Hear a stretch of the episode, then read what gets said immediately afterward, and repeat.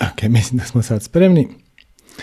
Neću vas daviti sa detaljima, ali evo, samo možda ste primijetili, e, imamo sad i Vimeo live stream, te čisto eksperimentalno snimat ćemo neke druge stvari raditi. Pa evo, o tom, potom. Nego vrijeme je da mi počnemo. Došlo je naših 17 sati. Namaste. Dobar dan i dobrodošli u 32. izdanje Sacanga sa Serđom.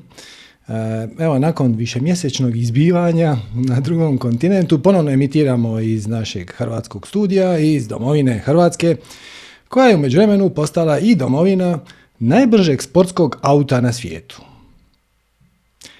E sad ajmo samo malo pričekati jednu sekundu da se to slegne.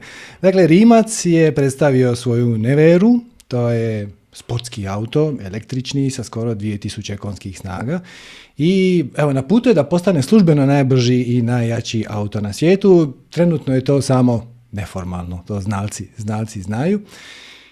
Da vam je to neko rekao prije pet godina, da li je moguće da će Hrvatska postati, dakle, mjesto od gdje je osmišljen, izgrađen, dizajniran i napravljen najbrži, najjači sportski auto na svijetu. Koliko bi vam to zvučalo uvjerljivo? dakle, svaka čast Rimcu. Ja sam siguran da se on naslušao beskronačnog broja komentara, ma di ćeš ti to, ma ne može se to kod nas. E, pazite, ne pričamo o nekakvoj čudnoj niši, o nekakvom proizvodu kojeg ono koristi možda sto tisuća ljudi u svijetu i nikome o njemu zapravo ne razmišlja, ne znam pojma, znate ono, četka za farbanje fasade. Ovo je sportski auto. Dakle, brdo ljudi na svijetu mašta o sportskom autu i tuniraju ih i razvijaju ih i već stotinu godina se razvijaju velike priče oko toga je li bolji Ferrari ili je bolji, nemam pojma, Porsche. On. E pa zapravo najbolji je Rimac. Dakle, nemate izgovora, ovo vam hoću reći. Jedno od klasičnih negativnih limitirajućih uvjerenja koje smo čuli deset tisuća puta, a siguran sam da ste i vi, to se kod nas ne može, šta god da ste smislili. Je, ali to se kod nas ne može, kod nas ti nema para, malo je tržište, nema dovoljno ljudi, svi koji vrijede i takve stvari. E pa evo, moguće je. Znači, moguće je dizajnirati i proizvesti solidnih 150 primjeraka će se napraviti i prodavati po astronomskoj cijeni od skoro 2 milijuna eura, mislim da je 1,8, ali dobit ćete 10% rabata ako ste Hrvat, možda, šalim se. Dakle, moguće je e, sve negativne definicije i uvjerenja koje možete imati po pitanju bilo koje svoje strasti. Dakle, ako je moguće napraviti najbrži auto na svijetu, predmet žudnje i mašte bezbrojnih ljudi u maloj Hrvatskoj, onda je moguće i to što je već vaša strast. Pa čak i ako je vaša strast proizvoditi sportske aute, siguran sam da se možete pridružiti Rimcu, da će za kvalitetni ljudi uvijek biti mjesta koji su, koji su puni strasti za tom idejom. I tako smo zapravo malo otvorili temu negativnih uvjerenja i negativnih definicija i evo napravit ćemo malu prednajavu za naš masterclass sljedeći koji smo najavili pred par mjeseci na temu financijskog obilja, ali evo sad možemo slobodno reći kako će mu naslov po svemu sudeći biti pare na sunce. pa evo, mala prednajava. Nismo još sasvim sigurni za datum, vjerojatno će biti onaj vikend za dva tjedna, ali još nam se neke stvari moraju posložiti, neke naše obaveze. Htjeli bi osloboditi cijeli taj tjedan i za vaša pitanja, i za prijave, i za komentare, i za na kraju krajeva da ja živi zdrav dođem do mikrofona u subotu ujutro. Materijala ima jako, jako puno. E, bit će to nekih 9 do 10 sati kad ubacimo neke pauze, tako da po svemu sudeći e, mehanizam će biti e, subota jutro, subota popodne, po recimo 2,5-3 sata i onda nedjelje jutro, nedjelja popodne. Znači to će biti ne samo masterclass nego i intenziv. I brdo toga smo obradili, brdo toga smo unutra prožvakali, ubacili i jako puno ste nam vi pomogli sa vašim komentarima, odnosno sa vašim odgovorima na onu anketu koju smo vam postavili svoje vremeno. Šta mislite da je najgore što bi se moglo dogoditi ako biste krenuli slijedi svoju strast, odnosno ako biste manifestirali obilje. Tako da, Evo, samo nekoliko, nekoliko natuknica bih dao, napravit ćemo mi pravu najavu naknadno, ali samo nekoliko bi natuknica dao da se znate ravnat, da ne bude iznevjerenih očekivanja. Znači ovako, to nije masterclass kako namlatiti pare i onda se penzionirati. To je upravo, tako nešto bi bilo upravo suprotno onome što mi cijelo vrijeme promoviramo. Masterclass je usmjeren na temu kako skinuti novac s dnevnog reda. Znači da o njemu uopće ne morate brinuti. Novac će dolaziti svojim tempom u količinama koliko, mu je, koliko je potrebno da biste vi mogli slijediti svoju strast. Znači, nije ideja da, nije to nikakav trik, nije nikakva šema za brzo obogaćenje, e, nije nikakva, nemam pojma, prevara. Samo to je način kako živjeti svoj život na način da ti novac uopće nije tema. njega će uvijek jednostavno biti upravo onoliko ili više koliko vam treba. E, I sad to zvuči ovako jako jednostavno e, i mislite da možda to sve skupa nije tako vrijedno, pa opet ako razmišljate o novcu u svom životu, ako osjećate kao da vas on sputava na neki način, onda je ovo prava stvar prava stvar za vas. Jer ono što vas zapravo uh, koči u manifestiranju obilja, obilja u najširem smislu, obilje nije samo novac. Obilje su i kreativnost, i inspiracije, i sinhroniciteti, i e, pokloni koje primate i dajete. I ako imate nešto za razmijeniti sa drugima, sve su to oblici obilja koji su jednako vrijedni kao i novac, pa opet, eto, novac je nekako svima najviše na pameti, takvo nam je društvo i to je ok. Adresirat ćemo sve te teme i onda ćemo e, krenut razrješavati vjerojatno cijelu nedjelju, cijeli drugi dan jedno po jedno negativno uvjerenje koje smo dobili od vas kao odgovor na anketu šta vas spriječava da manifestirate obilje. Pazite, o, obilje je naše prirodno stanje. Znači, kreacija ne želi da se mi kočimo zato što se brinemo oko para ili bilo kojeg drugog resursa. Kreacija želi da mi živimo punim prućima svoju strast, da doprinosimo društvu, da sudjelujemo, da se zabavljamo, da nam bude super. Ali mi na to stavimo doslovno samo nametnuta ograničenja i zamke i prepreke i uvrtimo sebi u glavu da se to ne može, da to nije primjereno e, i naravno nikad, nismo mi krivi, ne, ne, ne, bože sad čuje. Krivo je društvo, ekonomija, pandemija, politika, genetika, obrazovanje, sustav, sudstvo, roditelji, partneri, šefovi, kolege, svi, svi su nešto krivi, osim nas, naravno. Ali to nije baš točno. Ako ste stvarno iskreni, to nije baš točno. Tako da sve ćemo to adresirati. Imat ćemo dakle barem 4,5-5 sati uvodnog predavanja u subotu i onda 4,5-5 sati minuciozne analize jednog po jednog negativnog uvjerenja koje je očito da je nekako živi. Da. Te da negativna uvjerenja smo nekako podijelili u kategoriju. I moram priznat, mm, ja sam onako iz glave prije nego što smo napravili onu anketu popisao neka uvjerenja iz nekih starih eh, predavanja sam povukao stvari koje su se u tom trenutku meni bile malo aktualne pa sam napravio neku kompilaciju. I iz ovih, iz ovih razgovora s vama, preko satsanga i svih tih papira i komentara koje već godinama dobivam, ja sam u principu zaključio, bio sam pod dojmom, ajmo to tako nazvat, da je najveći strah ljudima strah od neuspjeha i šta će ljudi reći, ja nisam dovoljno dobar i ja ne vrijedim, ja sam bezvrijedan, zašto bi kreacija mene podržala i tako dalje. Međutim, nije. Međutim, nije. Više od pola vaših odgovora se zapravo može svrstati u kategoriju koju mi u početku skoro da uopće nismo predvidjeli, a koju možemo najkraće sažeti u strah od uspjeha. Odnosno, to vam zvuči kao bolje je nemat obilje, bolje je nemat pare, bolje je, znaš, ono, nekako, ja ti volim skromnost, to, sam, to, sam, to je jedna od njih, na primjer. E, ili izgubit ću svoj mir, ili izgubit ću svoju anonimnost, ili novac će me pokvariti, ili onda će me prijatelji dolazit e, žicat neke pare, pa im ja neću dati, pa ću onda ja se morat braniti, pa ću se ja na kraju loše osjećat. Pa bit ću bolja od svoje starije sestre, pa šta će mi roditelji reći?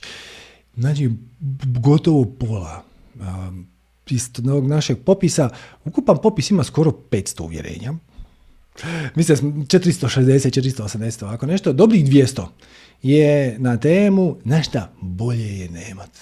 Bolje je nemat jer onda će mi doći reketari, onda će mi doći porezna, onda ću morati objašnjavati odakle mi, onda ću morati ovo, onda ću morati ono. To su sve samo nametnuta ograničenja. Ali pazite ovo, ako se doista držite za taj zato uvjerenje, to je samo uvjerenje. Da je bolje nemat. Jer kad nemaš, onda te niko ne pita, niko ne gnjavi, onda si anoniman, imaš svoj mir i, sve to. Onda neće ti ni otkriti svoju strast. Mislim, zašto bi? Mi vam ovdje dajemo recept kako ćete sljedeći svoju strast manifestirati život u veselju i obilju. Ali ako vi vjerujete da je bolje obilje nemat, to znači da je bolje nemat strast. Ili to, ili ne vjerujete u formulu da bi vam slijeđenje vaše strasti dalo obilje. I jedno i drugo je limitirajuća perspektiva, ograničenje, koje će vas spriječiti da uopće nađete svu strast. Tako da, evo, danas prije što uopće krenemo, sad ćemo uskoro početi s vašim pitanjima, samo vas htio potaknuti. Ono što me je zapravo bilo zanimljivo je da na satsanzima vrlo rijetko, ako ikad, ja se sad ne mogu uopće sjetiti, smo odgovarali na pitanje da li je bolje imati ili nemati. obilje. Mislim, pretpostavljam da ljudi koji dođu na manifestiranje obilja da ga načalno žele. Ali onda kad ih kažete, ok, ali kad bi ti imao obilje, odnosno kako smo mi to formulirali, draga kreacijo, ja ne želim imati obilje, ja mrzim, odbijam svaku ideju imanja obilja jer me dubinski strah da ako budem imao obilje, da će se dogoditi što? I onda more ljudi odgovori, imat ću problema s time, još ću se briniti kako da ga zadržim, e, e, zamjerit će mi obitelj, zamjerit će mi prijatelji, zamjerit će mi kolege, imat ću probleme ću morati objašnjavati odakle i tako dalje i tako dalje. Neću vam sad to čitati, toga ima mislim ćemo barem sat vremena raditi samo na toj kategoriji. Onda, gledajte, onda ovo iza ništa nema smisla. Ako se zapravo bojite da bi vam imanje obilja donijelo ne, neugodniji život iz bilo koje perspektive, ono, manje ugodan nego ovaj kojeg imate sad, onda nećete poduzeti ništa. Mislim, zašto bi? Ali to je samo uvjerenje. Primijetite ovo je zanimljivo. Kad na racionalnom nivou razmislite, kad vam neko kaže, ok, da li bi rađe imao ili nemo? Svaka će reći imao. e, ali nije. A nije. Nije zato što ako, jer se brojni ljudi drže uvjerenje da ako bi imali, da bi onda imali pa zapravo neugodniji život nego što ga imaju sad. I to je znači prva kategorija negativnih uvjerenja, to je bolje je nemat. Onda ide druga. Ja bih rado imao, znači se ide stepenasto, znači nakon što smo riješili da je možda ipak bolje imat, ide druga kategorija koja kaže, ok, rado bih imao i vjerujem da formula radi, ali ona uključuje to da slijedim svoju strast, a ja ne znam koja je moja strast. Dobro. Nakon što otkrijete koja je vaša strast, kažete, ok, znači znam da formula radi, znam da je bolje imat, znam koja je moja strast, ali to se ne može. To, to što bi ja, to, to se ne može, kao to niko ne može. Ne u ovoj društvu, ne u ovoj državi, ne u ovoj situaciji, kao to se jednostavno ne može. Onda sljedeća kategorija je, ok, možda bi neko drugi to i mogao, ali ne ja. Jer ja to ne zaslužujem, ja ne vrijedim, ja ne znam i tako dalje. Onda ide kategorija, e, sve bi to bilo super, ali u tom slučaju bih izgubio kontrolu nad životom. Mm, previše bi to bilo sinkroniciteta, previše, donijeli bi mi neke druge neugodnosti, morao bi previše raditi, morao bi se suočiti sa brojnom administracijom i, tako dalje i tako dalje. I onda još na kraju ćemo imati kategoriju koju smo nazvali neformalno kočnice i usporivači. To su e, uvjerenja koja vas neće nužno spriječiti da slijedite i otkrijete svoju strast, ali će vas usporavati u tome da vam obilje dođe u izobilju. Tako da evo, to će biti masterclass pare na sunce. Naslov nije slučajan. Znači, dugo smo mozgali oko toga, bilo je financijsko obilje, to nam je zvučalo malo sterilno, pa je bilo totalno obilje, to je bilo onako, ajde, polu polu. I smo došli do pare na sunce. Osim što je to nekako u narodu um, isto značnica za ono daj lovu, hm, što je vrlo primjereno temi, nekako bismo htjeli uh, tu temu novaca iznijeti na sunce, osvijetliti je, dati joj malo pozitivne vibracije, jer nije li to zanimljivo? Mi svi kolektivno užasno puno vremena pričamo, razmišljamo i vrtimo se oko novca, šta direktno, šta indirektno, ili barem mislimo da bi nam život bio lakši kad bi ga imali više i tako to. Ali, ali, ali istovremeno novcu pridajemo pa zapravo niske vibracije. Većina ljudi kad počne razmišljati o novcu osjeća ili sram i krivnju zato što ga nemaju, ili tugu zato što ga nikad neće imati, ili uh, nekakvu vrst uh, kri, pardon, recimo straha, šta bi se dogodilo kad bi ga imali, ja, to, to će mi reketari, porezna na vrata, završit ću u zatvoru, morat ću objašnjavati.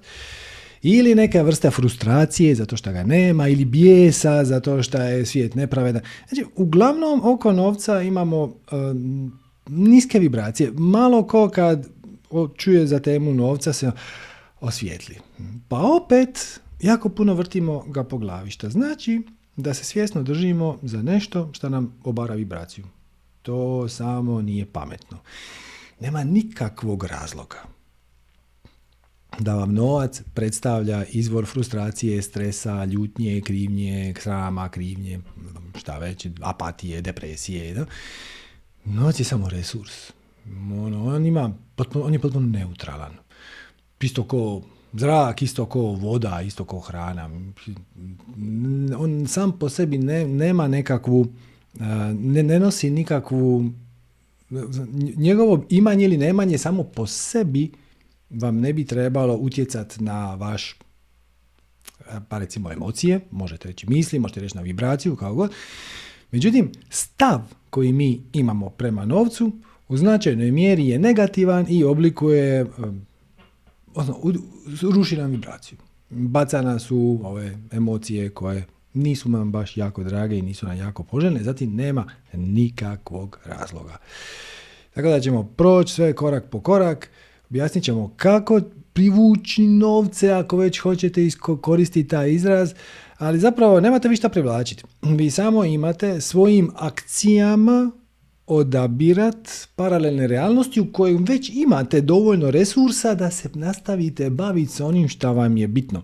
Ćete još jednom da ne bude zabune. Nije trik namlatiti pare. Trik je maknit pare iz dnevnog reda. Imat ga sasvim dovoljno da uopće o njemu ne moraš mislit i da jednostavno, to, to ti naravno omogućava, da nastaviš slijediti svoje strasti i manifestirati obilje u svim njegovim pojavnim oblicima, a ne samo u ovom financijskom. Dakle, da, to će biti vjerojatno za dva tjedna, možda za tri, bit ćete obavješteni na svim ovim našim standardnim informativnim kanalima, Viberima, Facebookima, e-mailovima i tako dalje i tako dalje. Tako da o tom potom, ali evo samo sam vam htio to malo najaviti da eto, da držite na pameti, da se veselite malo tome. je, bit će masterclass o novcu, konačno! I naravno, pošto je to je, obimna, obimna je tema, nekako nerealno je za da ćete sad sve usrkati u taj jedan vikend. Um, može biti live, ali svi koji doniraju za live će dobiti snimku u roku od 1-2 dana, tako da se možete vraćati i vraćati puno puta.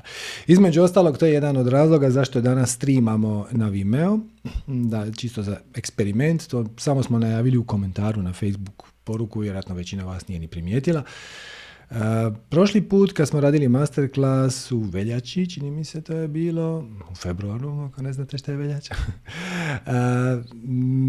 imali smo naravno Zoom sobu za tisuću ljudi i nije nas bilo tisuću unutra, ali svejedno na tu količinu ljudi Zoom se počeo malo raspadat. Onda smo zaključili, s obzirom da nam zapravo za masterclass Zoom i ne treba, zato što Zoom je super za interakciju sad ćemo mi otvoriti pa ćete vi pitati pa ću ja odgovarati, je Zoom genijalan. E, s obzirom da će ovaj masterclass biti jednosmjeran, odnosno ja ću pričati svima vama, onda smo evo, malo više investirali u Vimeo, koji otvorili smo tamo live stream, bolja je slika, bolji je ton i po svemu sudeći prema iskustvima drugih nema nikakvih problema, podržava puno više korisnika, ima više bandvita i tako da to bi trebalo biti malo bolje.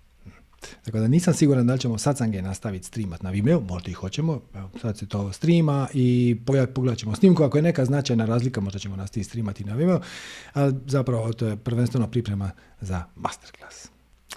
Ok, toliko od mene za ovaj uvod. E, sad otvaramo podi za vaša pitanja. E, pravila znate, ako se želite učestvovati, javiti se, morate dignuti ruku, to vam je na kompjuteru Alt Y, na mobitelu imate dole tri točkice More, Raise Hand ili tako nešto. Morate imati upaljenu kameru, e, slušalice sa mikrofonom bi bile super ako možete to, to značajno olakšava komunikaciju. Sve se snima, sve se objavljuje i to je to. Tako da, evo, možemo krenuti. Recimo od Arijane. Zdravo, Arijana. Bog Sergio, bog svima. Uh, Star Wars. da. Joj. Ja tamo imam čarape Star Wars. Ma daj, kakav sinkronicitet. Sinkronicitetno totalno. Čisto nevjerojatno. E ovako, baš mi je drago da si pokrenuo ovu temu i ovaj, ovaj masterclass koji si spomenuo, zato što baš imam uh, jedno pitanje vezano uz to i vezano uz novac. Um, šta ako je naša vibracija prema novcu, ajmo reći neispravna, znači vežemo uz njega nekakav, recimo sram, da, da mene u pravilu sram tražiti novac, srame, e, da ja bi trebala dobiti za neke stvari koje radim novac i tako dalje. Ali paralelno poduzimamo akciju kao osoba koja nema ta uvjerenja. Sad ne znam ili me razumiješ. Znači ja, na primjer, sam svjesna tih svojih uvjerenja i ja onda, iako se osjećam, ajmo reći u jednu ruku, joj, oprosti, nikako da te negdje namjestim, čekaj. Ok, uh, znači iako sam uh, svjesna tih uh, svojih nekakvih uvjerenja i nekako da um, da jednostavno imam tu, negativnu emociju u sebi, ali ja svejedno idem kroz to i ja poduzimam akcije kao osoba koja nema ta uvjerenja. I nekad se osjećam kao da malo lažem sebe, ali ja svejedno napravim situaciju koja da rezultate koja, koje bi možda dala jednako osobi koja nema ta uvjerenja. Znači, ne znam da li ti treba primjer ili, ili si shvatio otprilike. Pa, shvatio sam možemo primjer ako, ako primitiš da sam fulao. ok, ok. E, dakle, u principu to je malo kontradiktorno jer nemoguće je postupat e, van na način da bude nekompatibilan sa tvojom vibracijom. Pa čak i u dobro ili u loše, svejedno je. E sad, svačam šta ti hoćeš reći. Ti ideš kroz uvjerenje, znači ti kažeš, mene je sad sram to primit, i, ali nema veze, ja ću izgurat. I uh onda protrčiš kroz to. Ok, da. to je teži način, može se i tako. To je fake it till you make it. Upravo to. Da, i u nekom trenutku s vremenom to će se otopiti. Ta uh nelagoda. Međutim, puno je lakše i puno je ugodnije, ako ti se da, hm, ovaj, potražiti gdje je izvor te um, nelagode. Uh-huh, jer, jer možeš, jer, ajmo mi, ajmo, ajmo, Aha, na okay. ajmo, ajmo ne povići tako brzo. Dakle, zašto ti je neugodno, zašto te stram primiti novac? Šta vjeruješ da je istina što bi proizvelo takav efekt u toj situaciji? E, ja sam toliko, toliko pokušavam raditi na tome, e, samo bih htjela reći da, da otkad tebe pratim, da sam toliko koraka došla naprijed, e, da sam stvarno, evo, počela sam prije možda dvije godine pratiti e, sve ove, svo naša druženja i da sam stvarno korak po korak došla do toga da danas stvarno živim svoju strast i da sam konačno se usudila početi zarađivati od te strasti, počela si priznavati da želim živjeti od toga i da je to moguće. Stvarno idem baš onako lijepim koracima naprijed, ali eto kažem, taj me sad dio, uvijek se pitam da li me to blokira na nekoj razini koju ja ne poznajem uh, i pitala sam se od, kud dolazi to. Uh, nemam osjećaj da ću biti loša osoba. Uh, nemam osjećaj da je, možda imam osjećaj neki duboko da je novac zao, možda, možda imam duboko to negdje. Je li ti vjeruješ da vrijediš, jer ti vjeruješ da to... Ja vjerujem, oprosti, ja vjerujem uh, da vrijedim, ali kao da ne vrijedim za, uh, meni, meni kao da je žao drugim ljudima uzimati novac. Meni je žao drugih ljudi. Zato što, misliš, zato što misliš da je novac ograničen resurs i dok nekome ne smrkne, drugome ne svane, odnosno e. ako ti nekome uzmeš, on sutra neće imati za kruh. Da, tako je, da, e upravo to. Da, zapravo... je li to točno? Pa da, mislim kad vjeruješ u to onda ti je točno. Vjera, dakle, jednom kad osvijestiš uvjerenje, sad ovo je da. zanimljiv trenutak, znači sad si osvijestila uvjerenje da ti zapravo vjeruješ da nema za svih dovoljno. Da, da. U svemiru, koji je beskonačan. Ali dobro, ostanimo na to. Nema za svih dovoljno. Ok. E sad, ajmo pogledati je li to točno. Cilj je da i dođemo do točke kad ti to uvjerenje počne izgledati potpuno absurdno. Kad ti nema nikakvog uh Da li ti to ima nekog smisla? Ti stvarno misliš da je ljudima to previše? Da, odnosno, e, da će oni biti uskraćeni za neke druge stvari zbog toga što su dali tebi? Da, sve ja kad to prođem sa sobom u razgovorima, sve, sva ta pitanja ja kažem ne, ljudima neće ništa biti za taj iznos. Oni tebi žele zahvaliti. Oni su presretni što, evo ja sam znači e, držala sam nekakve satove nekih e, čak i više mjeseci besplatno i doslovno su mi ljudi došli i molili me da mi plate zato što im je bilo neugodno. I to je ono što si ti rekao i stvarno sam išla, vodila sam se za tim i, ovaj, I stvarno je bio u tom trenutku taj novac derivat ljubavi i oni su stvarno htjeli na taj način meni pokazati tu zahvalu, tako da tu se već kroz to moje iskustvo malo počelo to uvjerenje mijenjati, ali stvarno znam da sam kroz odgoj, kroz odgoj i kroz upute roditelja kako naravno treba živjeti, e, siguran posao sa strane da te da imaš, da nemoj ti da ti fali negdje. Da, ovo ti, ovo, ti, ovo ti je trik, kaže ti Lao Tse, veliki kineski mudrac, Kaže, mudar čovjek prima, ali ne zadržava. uh Znači, mhm. ako ti uzimaš od drugih bahato, pohlepno, grabiš sve što možeš i onda to spremaš ispod jastuka, to ti neće donijeti baš sreću. E, mhm. Ali ako uzimaš onoliko koliko je pošteno, primjereno, adekvatno situaciji, obavljenom uh radu i onda to prosljeđuješ dalje, reinvestiraš, Možeš mhm. ti reinvestirati u sebe, kroz vlastitu edukaciju, čak i kroz vlastitu zabavu, izaći van i fino se zabaviti je također oblik investicije u sebe, zato što te to učini kvalitetnijom osobom. Jel, mudrost mhm. dolazi, e, sretni dani čine nas mudrima. Znači, sretni dani, ne teški dani čine nas mudrima. Da, znači, ako primaš, a ne zadržavaš, onda postaješ protočna za novac. Uh-huh. I onda će ti dolaziti sve više i sve ćeš više davati. Šta više daješ, više primaš. I onda to postane uh, kotač u kojem uopće ne razmišljaš o novcu. Uh-huh, uh-huh. Da, da. E, na taj način ćeš ga otopiti. Ali inače samo ti odgovorim na ono prije ti pitala si da li je bitno to osvijestiti ili ne. Gle, e, i, da, da, da. i da i ne. E, znači kratak odgovor je da. Evo čemu se radi? Znači ti si počela hodat ti već slijediš svoju strast i to ide nekako. Ali imaš kamenčić u cipeli i žulja. I zbog toga što te žulja, mislim, on te ne spriječava da hodaš. Da. I, možeš ga ti zadržati koliko god hoćeš, ali uzmi u obzir da te spriječava da trčiš. Mm. E, u početku kad čistiš neka svoja ono bazična uvjerenja, u početku se svi mi susretnemo sa ja nisam dovoljno vrijedan, zašto bi to itko platio, pa to svak može i, takve stvari. Kad počneš čistiti ta velika uvjerenja, onda te to pokrene. I onda kreneš. E, ali onda je s vremenom to ti od traktora postaneš sportski auto kad smo već danas na toj temi. U traktoru ti možeš baciti onako šaku blata možeš ubaciti u motor od traktora, neće se ništa dogoditi. On će nastaviti voziti, on je zato dizajniran. Sportski auto, ne. U sportskom autu jedno zrnce prašine na krivom mjestu ga može spriječiti da se miče. Tako da, mm. e, imati takvo jedno uvjerenje kroz koje na mišiće ideš, te načelno ne spričava da slijediš svoju strast, ali ti reže ti krila.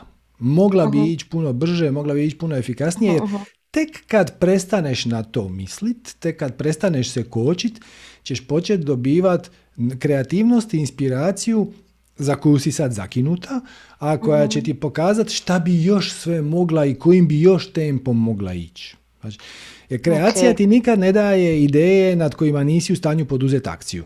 E sad, s obzirom da si ti stavila na leđa 20 kila, ti hodaš, ali kreacija ti nikad neće reći sa trči.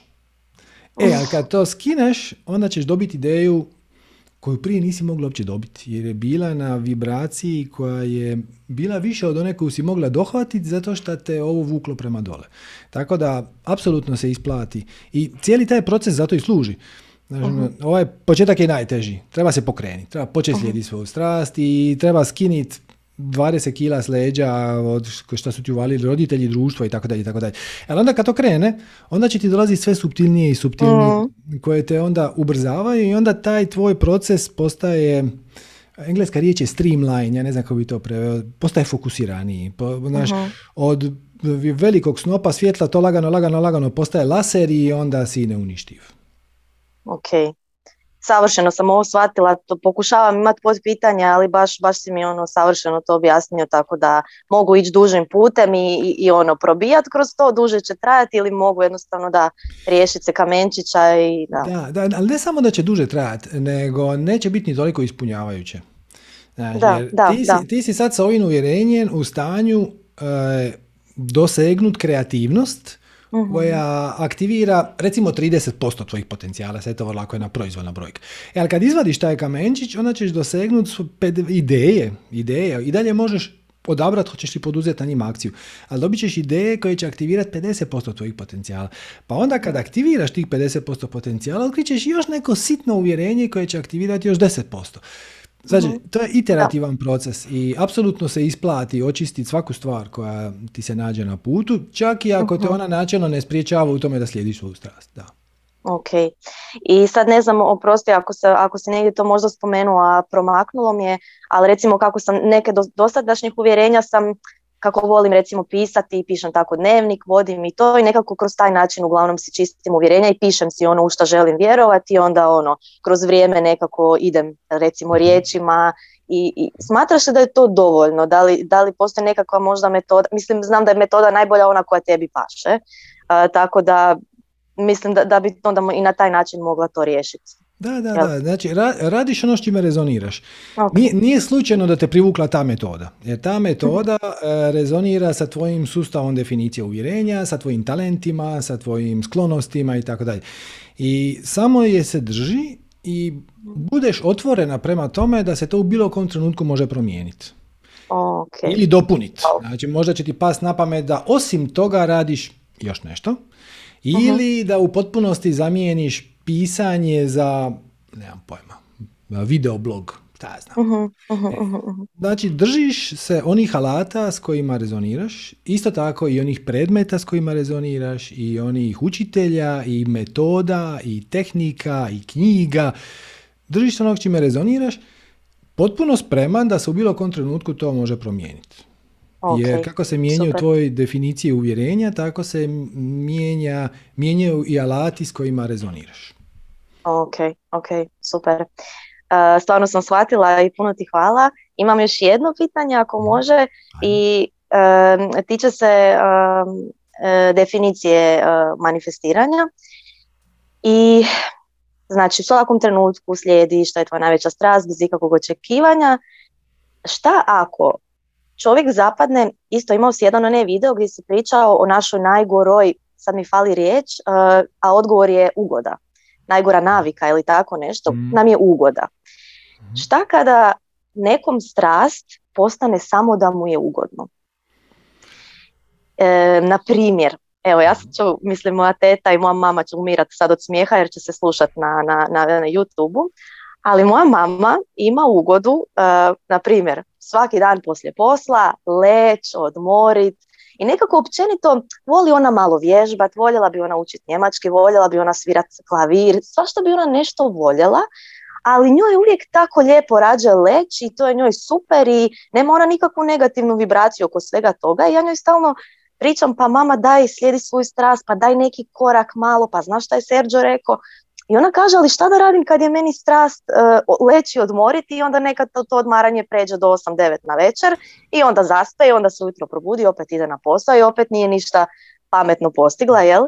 I sad, i, i ja se nađem nekad u takvim situacijama gdje recimo, uh, kažem, um, ugoda mi, odnosno ono što želim pratiti je nešto što neće nužno biti produktivno za ono što ja na kraju želim. E sad znam da ja ne mogu znati te sve svoje puteve i možda me baš to vodi tom putu, ali recimo kad to malo predugo traje u nekom, nekom periodu. te, te stvari se ne isključuju. Znači, e, za početak malo leći i odmorit može biti dio tvoje strasti. Ako si ti umoran, nema od tebe puno koristi. Mhm. Nije loš odmori se. E sad samo treba biti pažljiv, odnosno treba biti brutalno iskren prema sebi mhm. i primijetiti da se te neke stvari ne isključuju. Na primjer, ti kažeš ona će radije leć nego učit njemački. A kao mhm. načelno htjela bi učit njemački. Ali te dvije stvari se ne isključuju. Ti možeš ležat i učit njemački. Možeš staviti slušalice sa tečajem njemačkog na uši i ponavljati uh šta ti oni pričaju. Možeš uzeti knjigu na njemačkom. Možeš upaliti njemačku seriju.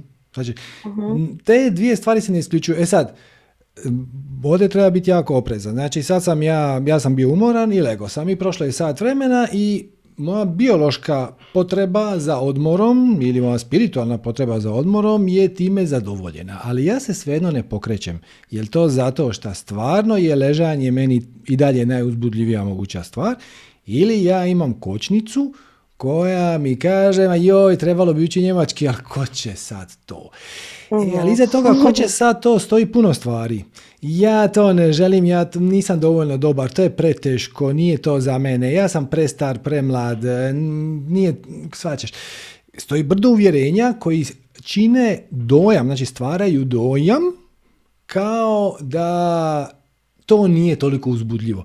Znači, uvjerenja koja guše tvoju strast. Oni se ne moraju manifestirati uvijek kao tjeskoba, mogu se manifestirati kao ljenost, kao joj bi, ali ne danas, sutra, od prvog, odugovlačenje. To je odugovlačenje jedan od najsvirepijih trikova ega. E, da, to je moj problem isto često. Ali iza, iza odugovlačenja najčešće stoji negativno uvjerenje. I ili to nije najuzbudljivija moguća stvar. Znači, znači, ako imaš tri stvari nad kojima možeš poduzeti akciju i jedna ti je baš ono uzbudljiva i napetati, a druga je u kategoriji je trebalo bi, ali eh, nije mi nešto. Uh-huh. Bez obzira što ti na racionalnom nivou misliš da ne znam, bilo bi korisnije učiti njemački nego brinuti se oko ruža koje su ti iza kuće. Ako ti je najuzbudljivija moguća stvar uh, brinuti se oko ruža, ali sad pazi, ovdje moraš biti jako oprezan, uh, i pogledat šta se krije iza one druge. Je li ona druga stvarno nije uzbudljiva ili si ti pokupio neka uvjerenje, definicije koji čine da ona ne izgleda uzbudljivo? Mm, okay. E, i kad to odvažeš i zaključiš da, znaš šta, je, to sa njemačkim je ok, ali ide ja malo prvo pogledat svoje ruže, jer doće mi puževi. e, onda, onda, onda odeš svoje ruže pogledati i nakon što si se sat vremena posvetio ružama i to si odradio, Šta je sljedeća neuzbudljivija stvar? E sad bi se mogla malo uloviti njemačkog. Ok. Ako sam dobro shvatila i onda ako se recimo često pojavljuje to da na, tražiš nešto drugo što ti je uzbudljivije od njemačkog, onda znači da te neš, neko uh, negativno uvjerenje veže uz taj, taj njemački i onda u tom trenutku treba ipak probiti to i ajmo reći ne ići za ugodom, nego nek ti malo bude neugodno, ali znaš sjedni kao i posveti se tome. Treba, treba moći podnijeti malo nelagode, definitivno. Eto. Da, to da, to da, ali najvažnije od svega biti brutalno iskren prema samom sebi. Mislim, on ne može niko odgovoriti osim te osobe o kojoj se radi. Znači, ono, mora trebaš sjest sam sa sobom, onako u tišini malo, pet minuta mm. i ono, ok, je li meni stvarno to nezanimljivo, odnosno stalno mi je na trećem mjestu to pliste pa nikako da dođe na red. Mhm. Ili bi mi to zapravo bilo uzbudljivo, ali iza toga se kriju neka, neka limitirajuća uvjerenja, tipa šta će to meni, a onda će mi ovaj zamjeriti, a i tako dalje. Tako mhm. okay. Tu je teško dati ovako izvana jednostavan odgovor, zato što ja uvijek preporučavam samo jednog gurua, to je, to je život. Odnosno, ti si sam sebi najbolji guru kad shvatiš zapravo uh, kako, kako tvoj tvoja struktura osobnosti radi. Odakle dolaze emocije, odakle dolaze misli i onda ih možeš vraćati natrag i analizirati i promatrati sinhronicitete. Jer mm. ako je tebi sad stvarno došao red da naučiš njemački iz razloga koji ti trenutno ne moraju biti jasni. Ono, više, zna, mhm. više ja zna gdje ćete to odvesti, ali ti ne moraš znati. Znači, došlo ti je vrijeme da naučiš njemački, ali ti to stalno nešto izbjegavaš ovo, ono. Dobivat ćeš sve više i više sinhroniciteta koji će te upućivati na to da bi se tome trebalo posvetiti. Pa će ti neko dati knjigu koja ti je super zanimljiva, ali je na njemačkom pa ćeš onda otići u knjižaru i ono doslovno će ti pas na glavu knjiga koja je ono njemačka gramatika. Onda će ti neko reći, ono, e, znaš šta imam, joj, znaš koji sam super posao dobio, sreća šta znam njemački jer to je bio uvjet. Sve su to sitni sinhroniciteti koji te upućuju na nešto unutar sebe šta bi kao trebalo adresirati. Ok, savršeno, savršeno, puno ti hvala, pomogao si meni, sigurno i moje mami, sigurno puno drugih ljudi, tako da hvala ti puno i vidimo se. Ćao. Ok, ajmo, ajmo, recimo Dino. Zdravo Dino. Ćao, čao. Dobro, čujem, čujem, kakav si? Super. Ćao tebi i čao svim, svim ostalima. Uglavnom, ajde pitat ću te pitanje koje sam pre neki dan je palo na pamet i baš me zainteresovalo, a to je da li postoji neki spiritualni razlog kod um, ljudi koji su izrazito mršavi, o telu govorim, mhm. a da nemaju nikakav um, poremećaj u ishrani ili tako nešto. Mislim, svi znamo te ljude, ja znam za one razloge o kojima si ti pričao, um, zašto može doći do mm. mršavljenja ili dobijanja. ti pričaš o ljudima, ti pričaš o ljudima koji su cijeli život mršavi. Pa da, oni ljudi koji kao ne mogu da se, ne mogu da se ugoje ili koji... Da, li možda znaš da postoji nekakav pa, Ima, ima, ali ja bih krenuo na, u takvim situacijama bih krenuo od ovih prizemnih razloga. Znaš kako u jogi kažu da imaš, da, da naše tijelo ima pet uh, omotača. Oni to zovu koše. Onda prvi je anamaja koša. Anamaja koša je ovo materijalno tijelo, a doslovno to znači tijelo hrane. Onda ide prana maja koša, to je energetsko tijelo, onda ide manu maja koša, to je mentalno, viđnana maja koša, to je tijelo mudrosti i onda ananda maja koša, to je tijelo blaženstva. Recimo, ono prvo materijalno je anamaja koša, odnosno tijelo hrane. Gle, to ti nije baš neka moja uža specijalnost, ali za početak, e, recimo Ayurveda, indijska tradicionalna metoda liječenja, uglavnom kroz hranu, ona kaže da postoje tri osnovna tjelesna tipa. Nije baš sasvim jednostavno ovako, ali znači to samo malo pojednostavniti. Imaš kafu, pitu i vatu. E, kafe su ljudi koji su onako malo bucmasti i u njima dominira element zemlje i vode, odnosno blato.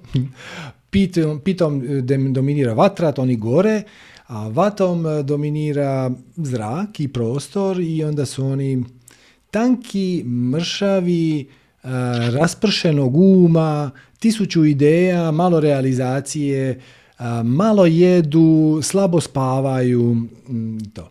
E sad kažem, nije ovo jako jednostavno ovako, uglavnom većina nas, mislim svi mi imamo sva tri tipa, samo ovisno u kojim omjerima, tako da malo je teško za naslutiti, odnosno pretpostaviti da bi neko bio 100% vata, 0% ovo sve ostalo, ali da definitivno postoje ljudi kojima vata dominira i nije da oni ne jedu, samo oni, njima, njima hrana u životu nije bitna. I onda čak i kad sjednu za stol, rađe će nabost četiri lista zelene salate nego pojest juhu od graha ili neko teško varivo. Znači, tako da, spiritualni razlog može postojat, ali sve se svede zapravo na balansiranje doša, odnosno na balansiranje fini balans između onoga što ti doista jesi i onoga u što si otišao. Jer ako si ti rođen sa 50% vate, a onda imaš poremećaj vate i vata ti podivlja, da, onda slabo spavaš, malo spavaš, preskačeš obroke, ti, ti kad njih pitaš jesi li ručao, oni će reći, ma jesam, jesam, kako ne. E onda kad malo bolje razmisli, shvatit će da je ručao jučer, ali nije ručao danas.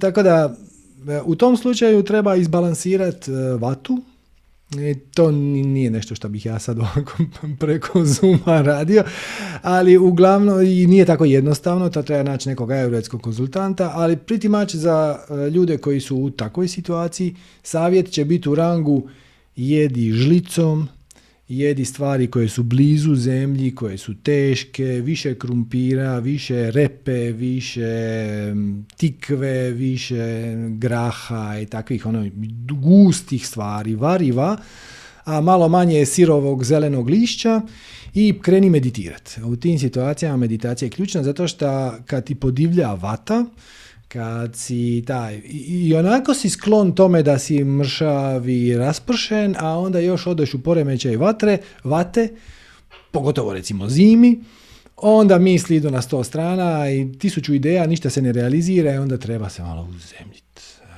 A kažem, to je puno je šira i kompliciranija tema nego što sam ja sad to ovako prezentirao na brzinu i tu treba otići kod ajurvedskog konzultanta zato što mm, i jedna je stvar koja je tvoja prirodna doša, odnosno koji je tvoj prirodni omjer, prirodni balans.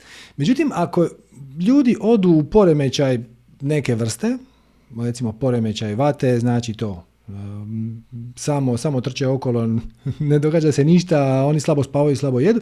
I ako to potraje, onda ćeš ti imati osjećaj da si se ti takav i rodio, zapravo nisi. E, tako da onda ajurvedski konzultant gleda puno više od samog tvog izgleda tijela i ponašanja, oni gledaju doslovno i kakvi su ti nokti, i oči, i jezik, i onda po tome zaključuju koja je tvoja, koji je tvoj prirodni balans i onda vide gdje si ti otišao i onda ti daju neku vrst terapije, ali opet to nije terapija u smislu antibiotika, to je više terapija u smislu uh, idite svaki dan spavati u isto vrijeme i dižite se u isto vrijeme, meditirajte barem pola sata dnevno, jedite više sa žlicom variva, manje zeleno sirovo lišće, ta, takve stvari.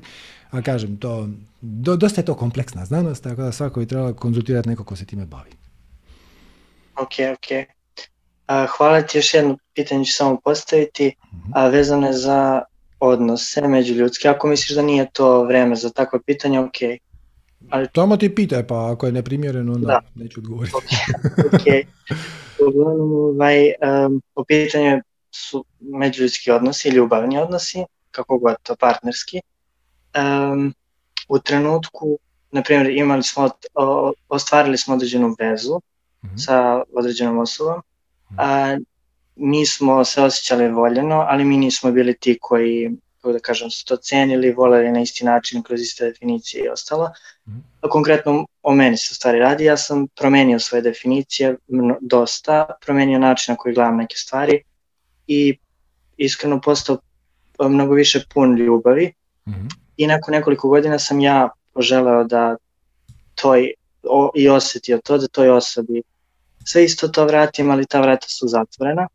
Dobro. Sada. I to možda ima veze sa onim pitanjem zašto neke stvari, šta stoji iza toga da kada odustanemo od nekih stvari, mislim da su svi to doživjeli, um, ta neka vrata se otvore. U ovom mm. slučaju uh, je ovoj drugoj osobi kada je prestala sve to da pokušava i da želi, ja sam taj koji sada to želi. Nije toliko pitanje odustat koliko prihvatit. Znači, ajmo početi, početi od početka. Čemu služi veza?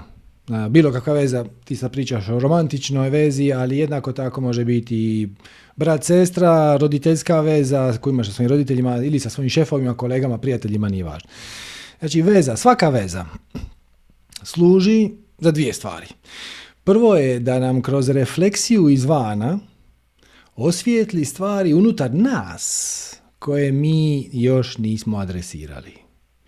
Znači, kad te nešto kod neke osobe smeta, e, pravo pitanje nije kako ću ja to njoj promijeniti ili kako ću ja otići u paralelnu realnost gdje je ona drugačija. Pravo pitanje je zašto mene to smeta.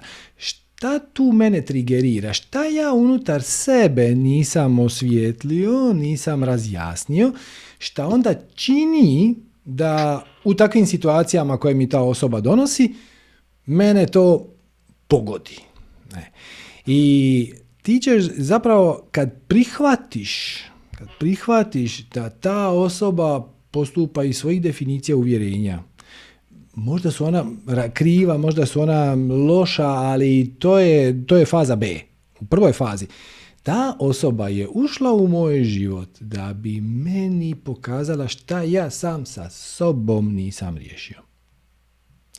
To je prva stvar zašto, zašto uh, veze postoje i kad to osvijestiš, onda si zahvalan ljudima koji ti idu na živce. Zato što su ti osvijetlili nešto unutar tebe što još nisi raščistio sam sa sobom. Trigerirali su ti, odnosno aktivirali su ti neki komad tvoje sjenke koju sad si osvijestio i sad je možeš integrirati. I druga stvar zašto, zašto veza služi je da pomogneš toj drugoj osobi, naravno na isti način ko ovaj prvi dio, ti nju trigeriraš i, uh, i pomažeš joj da osvijetli ona svoj mrak kroz interakciju s tobom, ali pomažeš joj prvenstveno da slijedi svoju strast. Znači, ti pomažeš toj osobi da slijedi svoju strast i da osvijetli mračne kutke sebe kroz interakciju s tobom, a ti koristiš nju da uh, osvijetli tvoje mračne kutke i ako će još pri tome ona tebi pomoći da slijediš svoju strast, to je fantastično, ali ako ne, nema veze. nema veze, to prihvatiš i integriraš, ali ključno je prihvatiti. Znači, ne prebacivati krivnju. To je ono što mi prvi napravimo. Ja bi bio sretan samo da ona nešto radi drugačije nego što radi. Ne, ne, ne, ne, ne, nego zašto to mene pogađa. E, kad shvatiš zašto to te pogađa i kad nju prihvatiš takvu kakva je, automatski se razvije zahvalnost prema toj osobi jer ti je pomoglo da osvijetliš mračni kutak sebe. to je fantastično. e, I automatski taj odnos ide na skroz drugi nivo. Jer zapravo se sve radi o tebi. Odnosno, nije ona kriva zato što postupa tako kako postupa. Možemo to u drugoj fazi. A, ono, a nakon što si ti riješio sam sa sobom zašto to tebe pogađa, onda mi te možeš ponuditi ponudit toj osobi da otkrije svoje uvjerenje ili definiciju koja čini da se ponaša prema tebi, ali vjerojatno prema drugima, na način koji nije najbolji. Ali ako ona to ne želi, to je njeno pravo. To je njeno pravo. To nema nikakve veze sa ljubavlju. Prava ljubav je bezuvjetna. Šta znači ja tebe prihvaćam tako kakvog jesi ili takvu kakva jesi, bez obzira na sve. Možda se mi nećemo družiti, ali dok ne prihvatiš ljude takvi kakvi jesu, stalno si u nekakvom, pod nekakvim stresom, ono, svijet bi trebao biti bolji. Zašto bi svijet trebao biti bolji? Da meni bude malo lakše. On mislim, nemoj. svijet je bio tu prije tebe. Zašto bi se on prilagođavao tebi? Jel ti to otprilike odgovara na pitanje? Mm. Čekaj, mislim da si se mutao, e, moram te isključiti. A, ok. Aha, e, da. čuješ me sada? Čujem, čujem. Da, ok, ok mi je to, ali u ovom slučaju uh, je pitanju odnos gde jedno drugo, kako da kažem, prosto želimo, ali u različito vreme. Je sad, kako, onda... To različito kada... vrijeme je jako relativan pojam, znaš, sinhronicitet. Ali u smislu kada, uh kada je druga strana bila spremna ili želela, ja nisam bio spreman, sada kad sam ja spreman, druga strana nije. Da li i tu ima taj moment razotkrivanja uh, onoga što nas koči, a da nam druga osoba to pokazuje? Gle, možemo sad ući u duboke filozofije, uh, ali u konačnici nije važno. Možda je ta osoba samo ušla u tvoj život da bi ti pomogla da osvijetliš nešto unutar sebe što nisi razriješio i onda je otišla. Jer ti sad ovdje brkaš zapravo dvije stvari. Jedno je prava bezuvjetna ljubav, a drugo je romantična zaljubljenost. Romantična zaljubljenost je a mislim, simpatična, mi to svi jako volimo i sve to jako se fino osjećaš, ali zapravo to je, to je vrsta droge. To je organizam preuzme kontrolu nad tvojim odnosno šta god, tvoj um preuzme kontrolu nad tobom i to je u principu, sad će ovo ružno zvučati, ali u principu to je napravljeno za parenje. Znači, znači kad izbrišeš tu granicu između uh, bezuvjetne ljubavi i romantične ljubavi, kad vidiš da je zapravo to jedno te isto, bez obzira šta ćeš ti možda biti intiman samo sa jednom osobom, ali kvaliteta ljubavi nije ništa različita između nekoga za koga si emocionalno romantično vezan i za nekoga za koga uopće nisi romantično vezan, nego ti je, ne znam, šef ili susjed. Ta e, bezuvjetna ljubav u smislu apsolutnog prihvaćanja, u smislu poštovanja toga što ta osoba jest, već takva kakva je i shvaćanja da je ona dio cijeline koja već funkcionira i da nije tu slučajno i da nije ušlo u tvoj život slučajno i da je tu ili da ti pomogne, da ti njoj pomogne, da ti nešto osvijetli, da ti njoj osvijetliš i da imaš ogromnu i ti imaš ogroman utjecaj na druge ljude i drugi ljudi imaju ogroman utjecaj na, tvoje, na tebe. To je viši nivo od ja bi rado se s njom držao za ruku i onda nakon toga nastavio naše druženje u spavačoj sobi. Mhm. Naravno... To mi, se, uh to mi se super, dosta si mi stvari on kažem, pomogao, ali nisam siguran da, si, da li si uh, razumeo da je u pitanju odnos koji je već postojao, veza koja je već ostvarena bila i koju sam ja na neki način nisam cenio. Ali nisi I sada kada, je, sada kada ja želim to, ta vrata su zatvorena. Ali nisi to, to ti. Govorilo? Znači ti kojim ja, s, s kojim ja sad pričam, nije taj ti koji je pred 3-6 mjeseci, dvije godine imao tu vezu gdje se događalo ovo ili ono. To je druga osoba. Ti si se promijenio među vremenu, vjerojatno se i ona promijenila među vremenu. To je skroz nova situacija. Znači, ne, nemoj, nemoj te dvije stvari uspoređivati. E, prije je bilo ovako, a sad je onako, ali onda sam ja htio, ona nije htjela, sad je obrnuto ili nešto u tom stilu. To nema veze. To je kao da kažeš prije je Mate volio jabuke, a sad Ankica voli jagode. Nikakve veze jedno s drugim. dvije osobe, dvije situacije, dvije različite vočke. Znači, znači, taj odnos koji ste vi imali u trenutku kad ti nisi htio, nema nikakve veze sa ovim, ovom sad situacijom. Samo su maske iste. Znači, ta osoba izgleda jednako približno i ima isto ime i ono isti JMBG ili OIB ili šta veći, broj putovnice i to. Ali to je druga osoba. I jedan od razloga zašto je druga osoba je jer se transformirala i kroz vaš odnos, ali i kroz brojne druge stvari. Tako da, to je skroz nova situacija. Pristupio je kod da je to potpuno nova osoba, jer zapravo tvoja povijest ne postoji ti svoju povijest rekonstruiraš po nekakvom mutnom sjećanju u sadašnjosti. I ako ti misao, joj, kad je ona mene htjela, ja nisam. Ako ti to čini neku vrst srama, krivnje, nelagode, tjeskobe, tuge, šta god, nemoj na to misliti. Meni više nelagodu stvara to što uh, sad ona mene ne želi. ne to što ja nisam želio. Da, da, da, da, da, ali zašto? ali u onaj moment kad kažeš, ok, e, e, emocije su merač naše ne, ok, ok, malo si protrčao preko ovoga. Znači, zašto Aha, ti čini, ne, ne, ne, sve ok, sve ok, samo ovo je ključno, pa te vraćam. Da, da, da. Zašto ti čini nelagodu to što na tebe ne želi? Kako to veze ima? Šta stoji, pa, šta stoji u podlozi te nelagode? Uh, ja mislim, iskreno, možda i osjećaj da nisam vredan možda ljubavi. Tako je, to je jedna stvar. Da. Druga, stvar, Mislim da je druga stvar je želja. Mislim, postoji biološka želja. Je li tako? Da. Ali, da. da, da, ali svačaš, to je, to je tvoja želja, to su tvoja očekivanja. I kad malo to bolje izanaliziraš, ti zapravo, ajmo staviti u navodnike, patiš zato što pretpostavljaš da kad bi sad recimo sutra ona na to pristala, da bi to tebe lansiralo u nebesa. Definitivno da. Ali zapravo ne znaš. Zapravo ne znaš.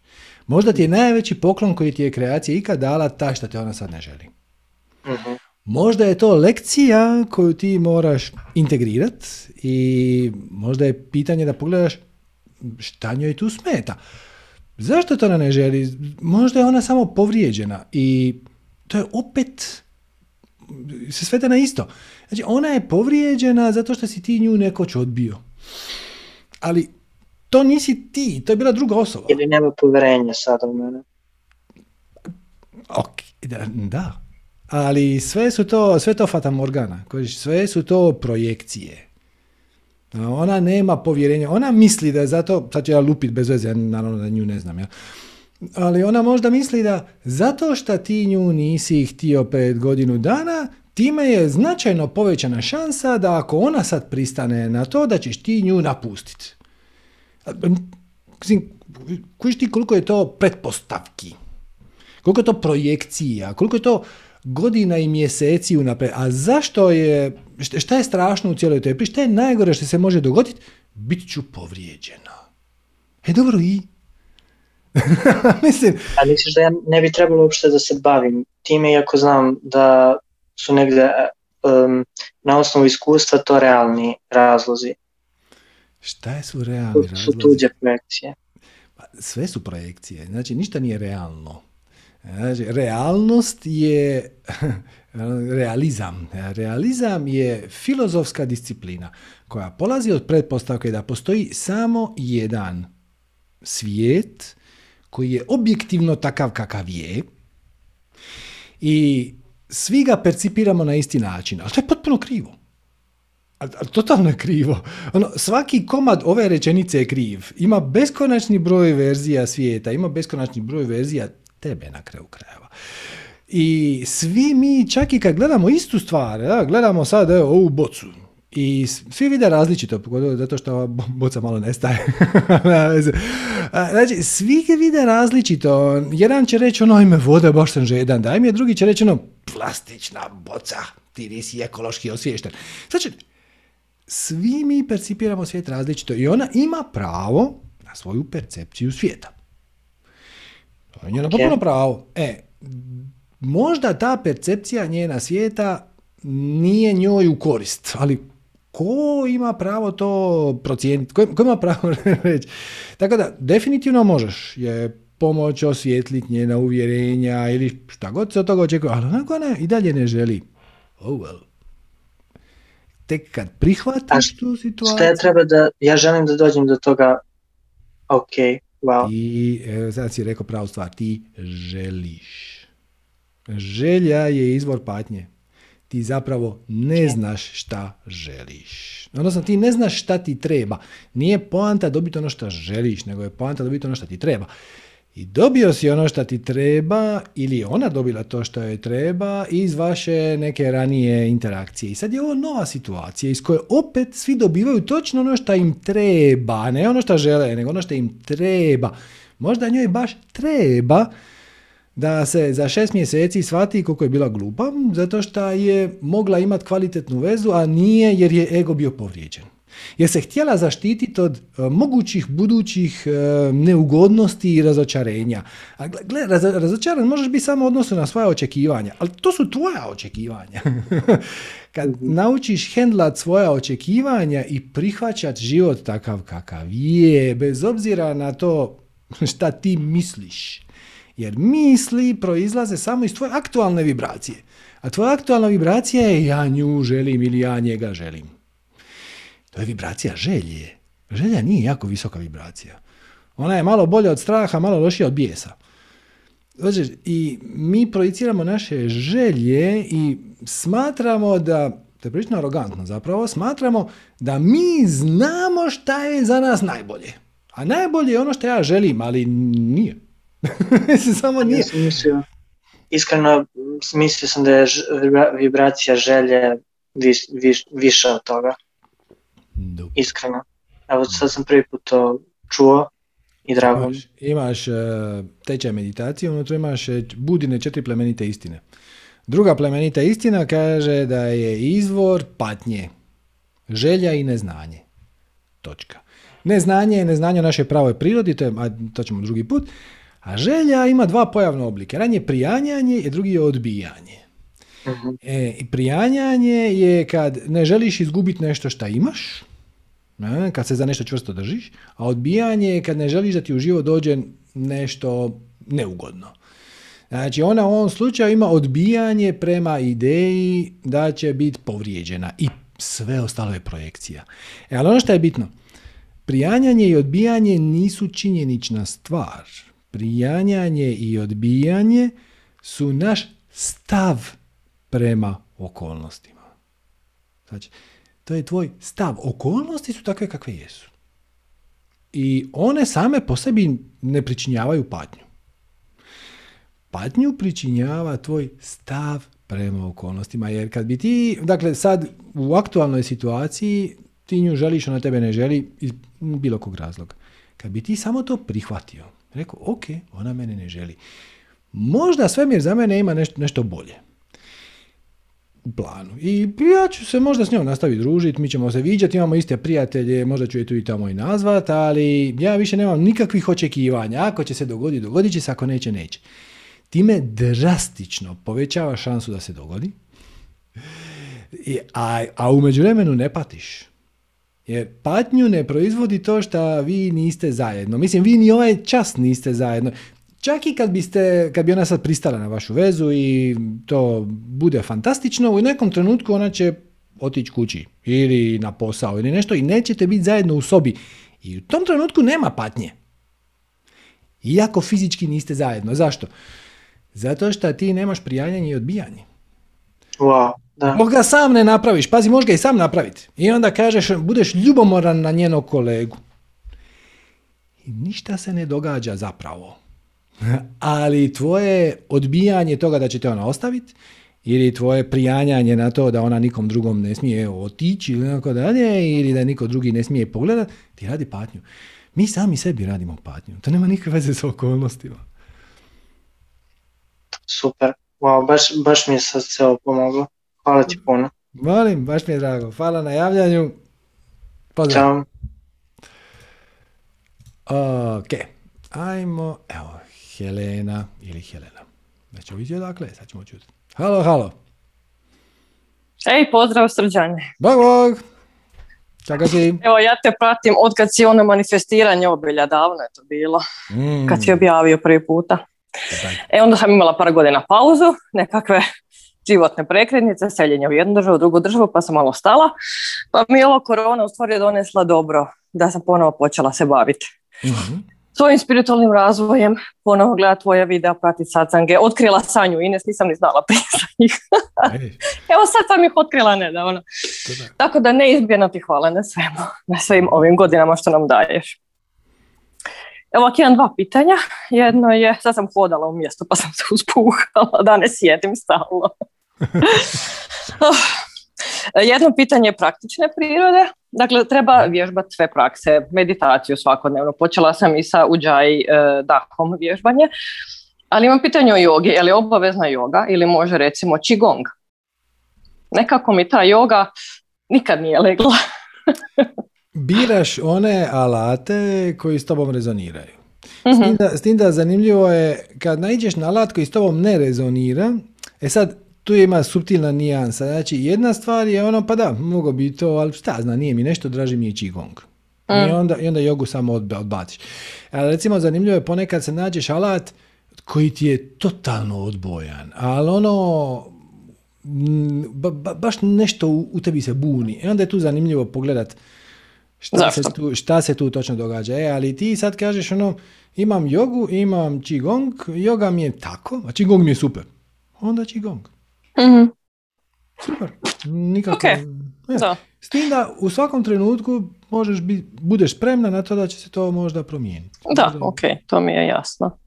Ali velim, dala sam jogi par puta šansu, pred par godina pa opet, pa nikak ja nisam dovoljno rasteljljiva. Ja znam da se mora to dugo vježba da dođem do toga, ali ja uvijek nekako odustanem prije, to prije nek što se rastegne. To nije posebno bitno, znači nije posebno bitno da ti mm. možeš staviti dvije noge iza glave. Da. Poanta je da radiš, yoga kroz tijelo radi na tvojim ograničenjima. uh I ljudi koji se boje budućnosti, koji žive u tjeskobi, u stalnom strahu da će sutra biti gore, imaju problema sa pretklonima. A ljudi koji imaju se, ljudi koji se imaju problema oprostiti, odnosno imaju problema sa prošlošću, imaju uh problema sa zaklonima, odnosno sa backbendima. A ljudi Dobro, zanimljivo. Da, mhm. da, da, da, da. I onda te yoga natjera da ti uđeš u tu poziciju, da odeš u taj pretku uh i s vremenom ti otopi tvoju tjeskobu prema budućnosti. Znam da ovo zvuči suludo, a to je mehanizam kako to radi. Svači. A zato to ima smisla onda, da. Da, onda cijelo vrijeme, cijelo vrijeme držiš mula bandu i to te uzemljuje i to S tom bandom isto imam problem. da, da, da. Kasnije, kasnije dođe i Udijana banda. Ja, i, mhm. i kasnije Đalandara i to. Ali, to su sve, to je rad kroz tijelo. Ali uh ideja je da, tako da nije to sad, nije poanta da ti staviš dvije noge iza glave, nego poanta je da svakodnevno malim koracima radiš na svojim mentalnim blokadama. Uh-huh. Da, da, jedna odlična priča. E, jedna poznata učiteljica joge, to je, ona je supruga od Richarda Freemana, koji je mega faca u aštanga uh-huh. svijetu, jedan od najvećih živućih.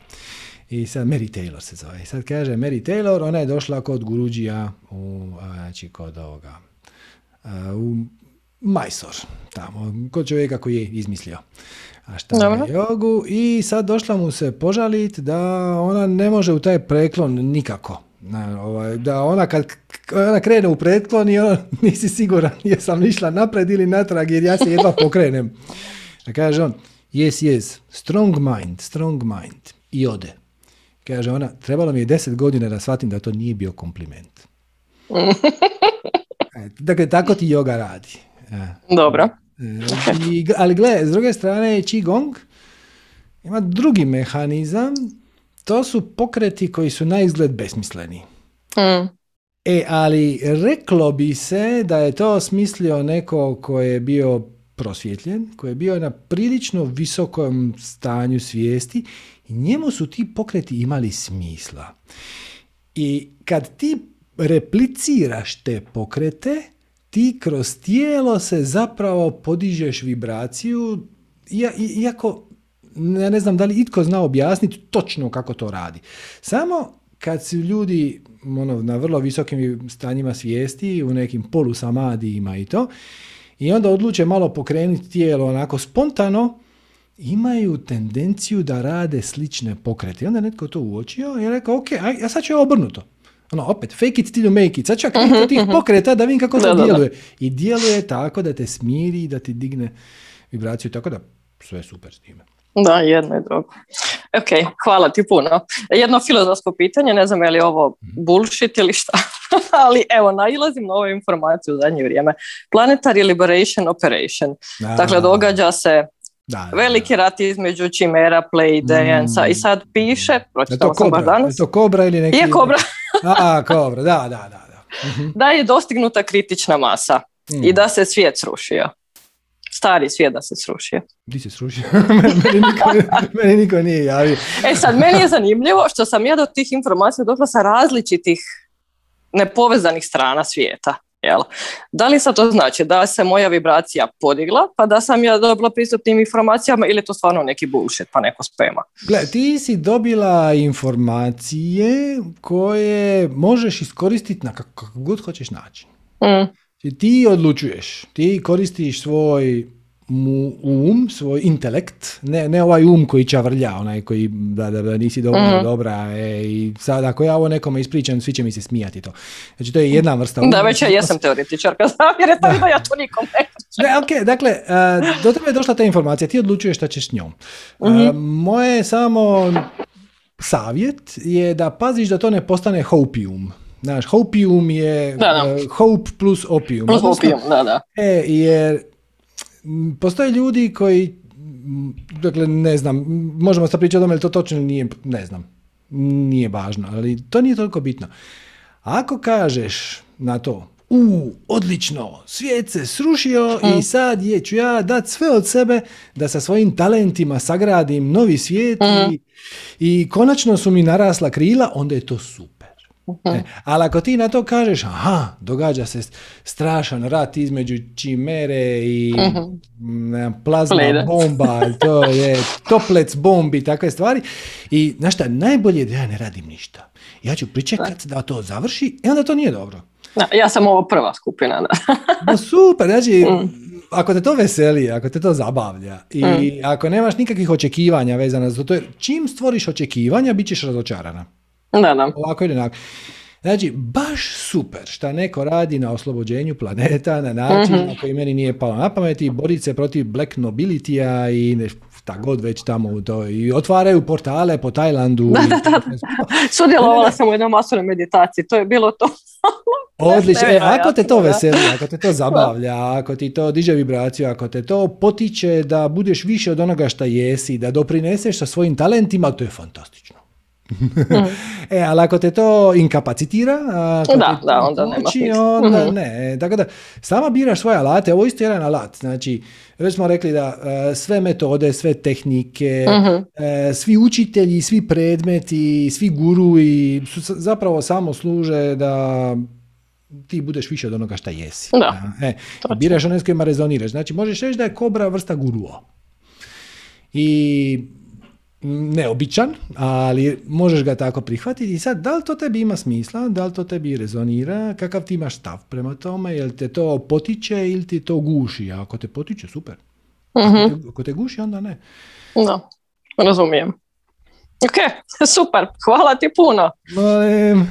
Čujemo se, pozdrav, pozdrav svima, Ćao. Ćao. Ok, di ćemo dalje. Evo, ajmo Draganu. Dragana, zdravo Dragana. Halo, halo. Zdravo. Bog. Da li se čujemo? Čujemo se perfektno. Kako ti mene čuješ? Odlično. Super. Evo me, slušam. Uh, pa ovako, uh, ja imam uh, uverenje da ukoliko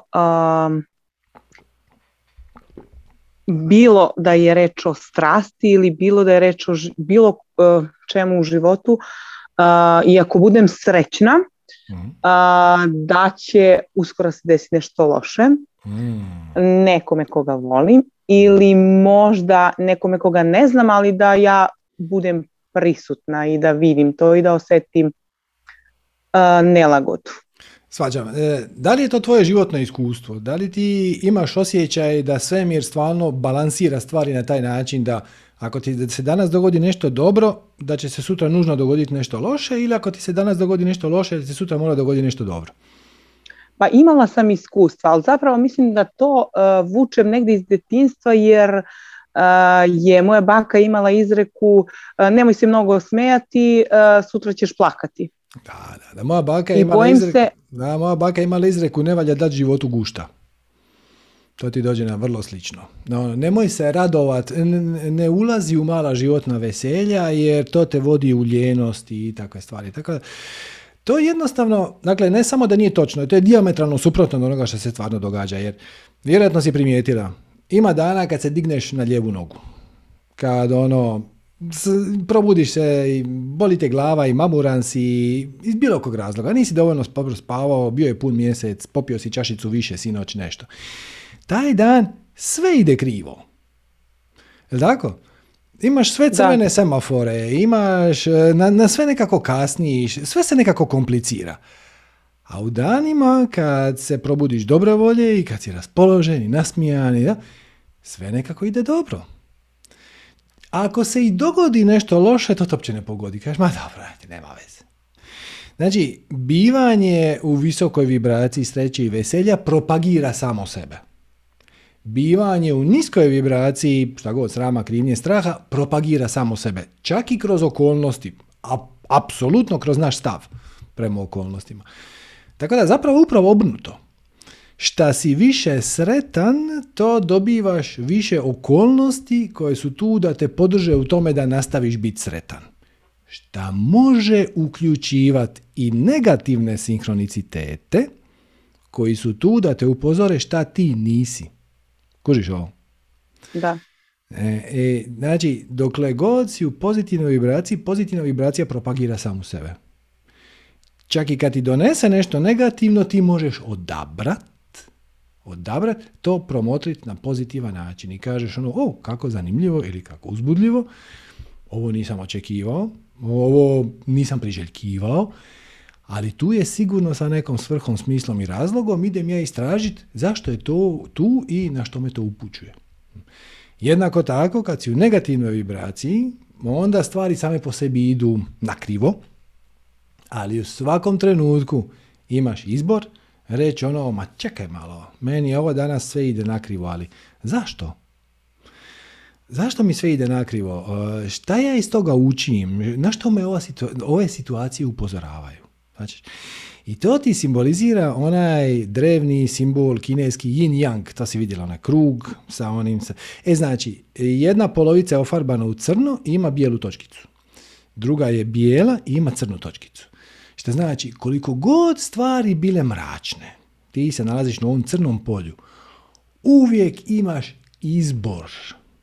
Izbor. Usred sveg tog mraka. Fokusirati se na svjetlo. Postoji bijela točka. I reći, na što mene ova situacija upućuje, šta me uči, zašto mi se ovo događa, šta, šta, šta život traži od mene. Pazi, ne šta ja tražim od života, nego šta život traži od mene. Na što me život želi upozoriti. Jednako tako, kad se nalaziš na bijelom području gdje je sve divno i prekrasno, uvijek imaš izbor preći na tamnu stranu. Sve je stvar izbora. U svakom trenutku donosiš izbore, svjesne izbore i nosiš se s posljedicama i to je sve. Tako da, uh, ono, ja ne želim biti sretna tako da bi da sutra ne bih tugovala, to je samo uh, lažni zaštitni mehanizam koji samo ne radi. Ako te ja u to moram uvjeravati, onda smo na krivom putu. Ako ovo bi trebalo rezonirati sa tvojim životnim iskustvom, jel ti to ima smisla? Da. jer... uh, Oprostite. Dešava se da konkretno radim posao koji mene ispunjava, koji nije nešto što, u čemu ja vidim sebe na duge staze, međutim radim ga sa punim poštenjem, dajem svoj maksimum, ali imam negde utisak da kad pomažem kolegama i kad dam sve od sebe da oni imaju korist od mene, da, ali to je verovatno zbog uverenja, da oni meni ubrzo vrate, ne znam, na ne tako dobar način. E, ja, tak, uh-huh. Oprosti. Također sam u sredini i mislim da sam, uh, ne znam kako da kažem, ne, kad ja, e, svi znaju sad na poslu, čak i moja šefica, da ja tražim nešto drugo. Ja sam apsolutno iskrena prema njima i rekla sam da konkurišem mhm. za druga radna mesta. Otišla sam na konkurs u firmi gdje ja sebe vidim.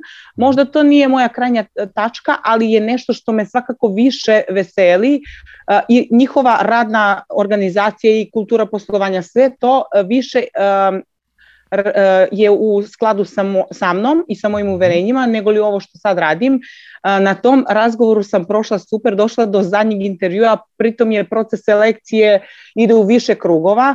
Ja sam neko ko nema, oni su tražili nekoga ko ima iskustvo u vođenju timova i bila su pitanja koja su prvo bila neka e, vrsta intervjua gdje su snimljena pitanja, a ja onda s njim odgovor i pošaljem. Mhm. Oni, bez obzira na to što sam ja odgovorila da nemam iskustvo u vođenju timova, ali sam navela svoje razloge zbog čega bi vidim sebe tamo i zbog čega e, mislim da bi mogla da, da doprinesem toj radnoj organizaciji. Oni su oduševe svim tim, pozovu me na prvi, na drugi intervju, sve prođem i na drugom intervju pred sam kraj intervjua gdje sam ja u stvari bila sigurna da su oduševljeni mojim izlaganjem i onim što ja donosim u kompaniju, ja kažem pa čak i ako ne budem primljena, meni je drago da, da sam uopšte bila na ovom razgovoru jer mi je bilo prijatno.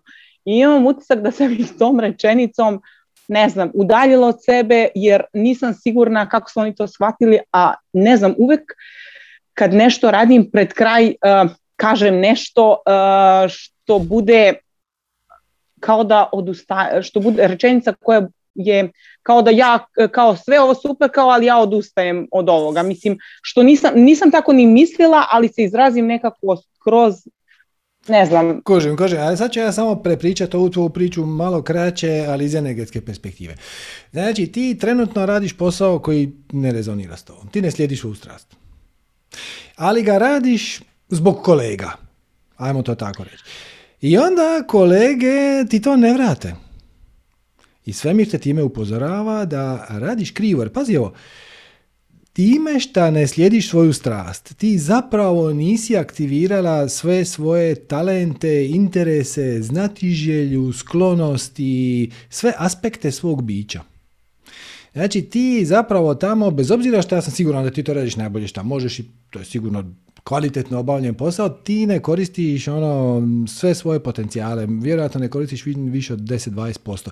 I sve mi te na to upozorava, kaže evo vidiš, ti ko fol radiš za njih, Ali to zapravo nije ono što svijet treba. Svijet treba cijelu tebe. A to nećeš dobiti ovdje. Uh, Aha, izvinite, upravo to mislim, oni su, svakako su dobri ljudi. moje mišljenje da su izuzetni ljudi i da imaju mnogo, imaju mnogo, mnogo, mnogo vrlina koje ja sad ne bi da nabrajam i to, to nije tema ovaj, ali mhm.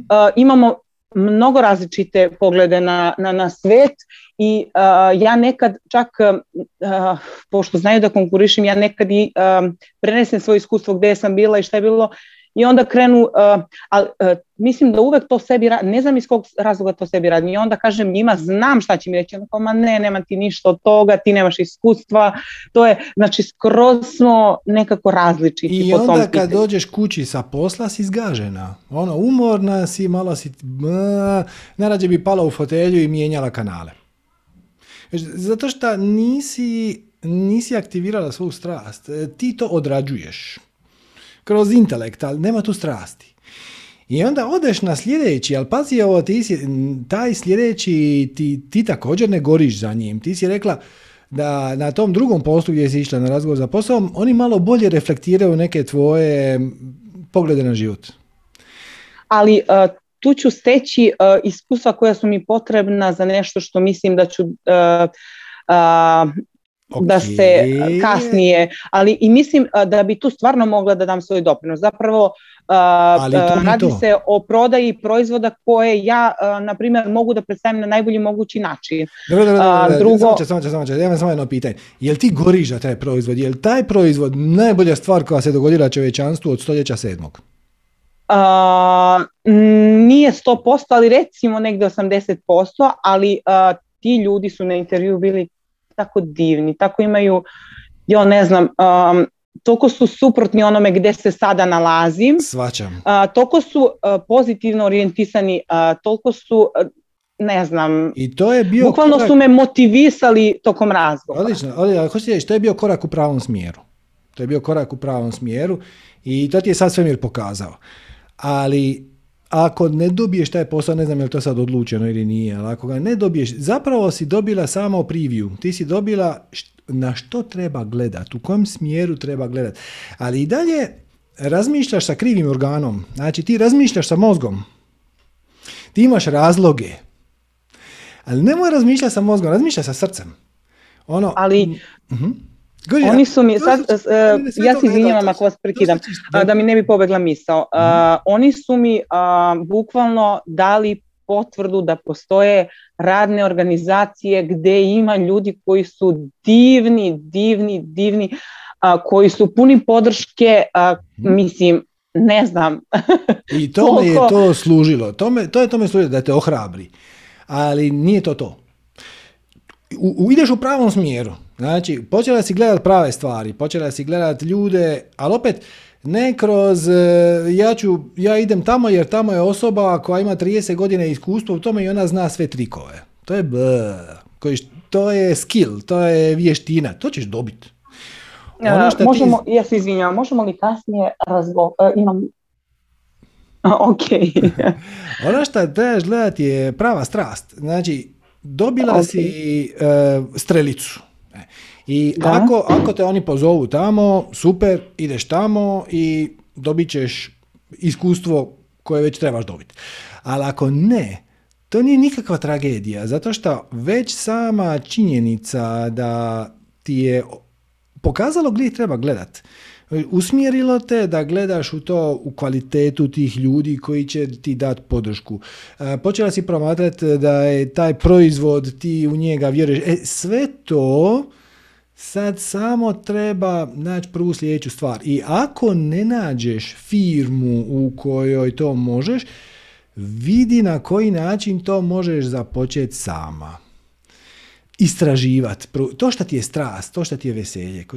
I onda možda možeš tim istim ljudima koji te sad, na primjer, neće primiti, za godinu dana reći ono je, znate, ja sam bila na razgovoru za posao, kod vas bilo, meni to bilo super i puno ste mi pomogli, pokazali ste mi gdje treba gledat i onaj proizvod koji vi imate je dobar, ali da vam ja pokažem ovo.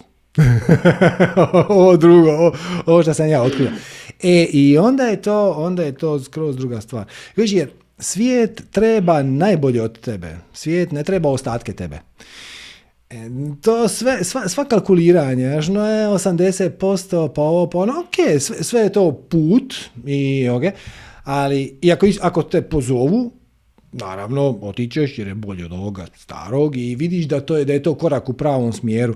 E, ali ako, ne, ako te ne pozovu, to neće biti zato što si ti u zadnjoj rečenici rekla hvala vam na ovom iskustvu, nego zato što svemir kaže, e, blizu, ali stativa, stativa, ali nastavi tražiti. E, ali sad kad nastaviš tražiti, nastavit ćeš to tražiti kroz, kroz drugi set parametara, kroz, kroz nove kriterije. Znaš, ono, ove neki stvari tipa plaća i to je, to je pod B. da, apsolutno da. nikada nisam bila kao veća plata pa odem tamo. Ja, na primjer, obožavam cveće. prosto, ne znam, sadim ga, razmnožavam i delim i sa kolegama sa posla i ne znam, sa ljudima koje slučajno sretnem pa nekako ostanu u mom životu. ovaj, znači, apsolutno, znači, mnogo volim cveće i imam ga svuda po kući i dvorištu i volim stvarno to, to je nešto što onda, ne znam, obožavam i, i volim da šijem. I, i to radim i, i, i to također radim besplatno. Mhm. Možda i imam neko uverenje gdje ono, ne znam, smatram da ne trebam da naplatim. Čak i kad se ponude da plate, ja sam u fazonu kao ma ne.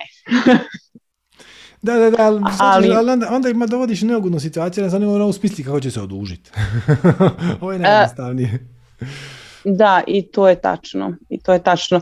Ali uh, htjela sam samo da vidim uh, da li vaše mišljenje, uh, ali negdje ste mi to i odgovorili, da bi bilo ok da ja odem tamo, jer mm, ne znam, mislim da bi se u tom pozitivnom timu ne samo da bi ja naučila, mislim da imam ja mnogo toga da pružim kad bi krenula sa njima da radim, pa sam mislila da li, jer ja ne, ne odlazim sa očekivanjem da oni meni nešto daju, iskustvo ili ovo, nego e, da ja ponudim, jer smatram da mogu. Ja znam da bi, kao i ovdje, dala sve od sebe, s tim što bi tamo to verovatno radila sa više ljubavi i onda bi mnogo produktivnija bila. I onda će ti se otvoriti sljedeći korak. Znači to, je, to će biti ili ispast super ili će ti pokazat gdje još treba doraditi. Ali sve ok. Znači, ne možeš pogriješiti. To je, to je ono što je zanimljivo. S, ništa nije slučajno. Znači, nijedna situacija nije slučajna. I ako te prime i ako te ne prime. I ako ti nakon toga odeš e, sprezentirati nešto drugo i ako ne odeš. Dakle, ništa nije krivo. E, samo ćeš otkriti više od samog sebe. I usmjerit ćeš svoj fokus ili ćeš upoznat ljude koji će ti sinkronicitetno dati neke nove ideje bitno je samo slijediti srce, a ne um. Jer kad kreneš taktizirat, kao što si taktizirala na ovom starom poslu, kao ono, mi malo bez veze, ali ja pomažem kolegama i onda kao mene to ispunjava. Onda dođeš doma i shvatiš da zapravo ne.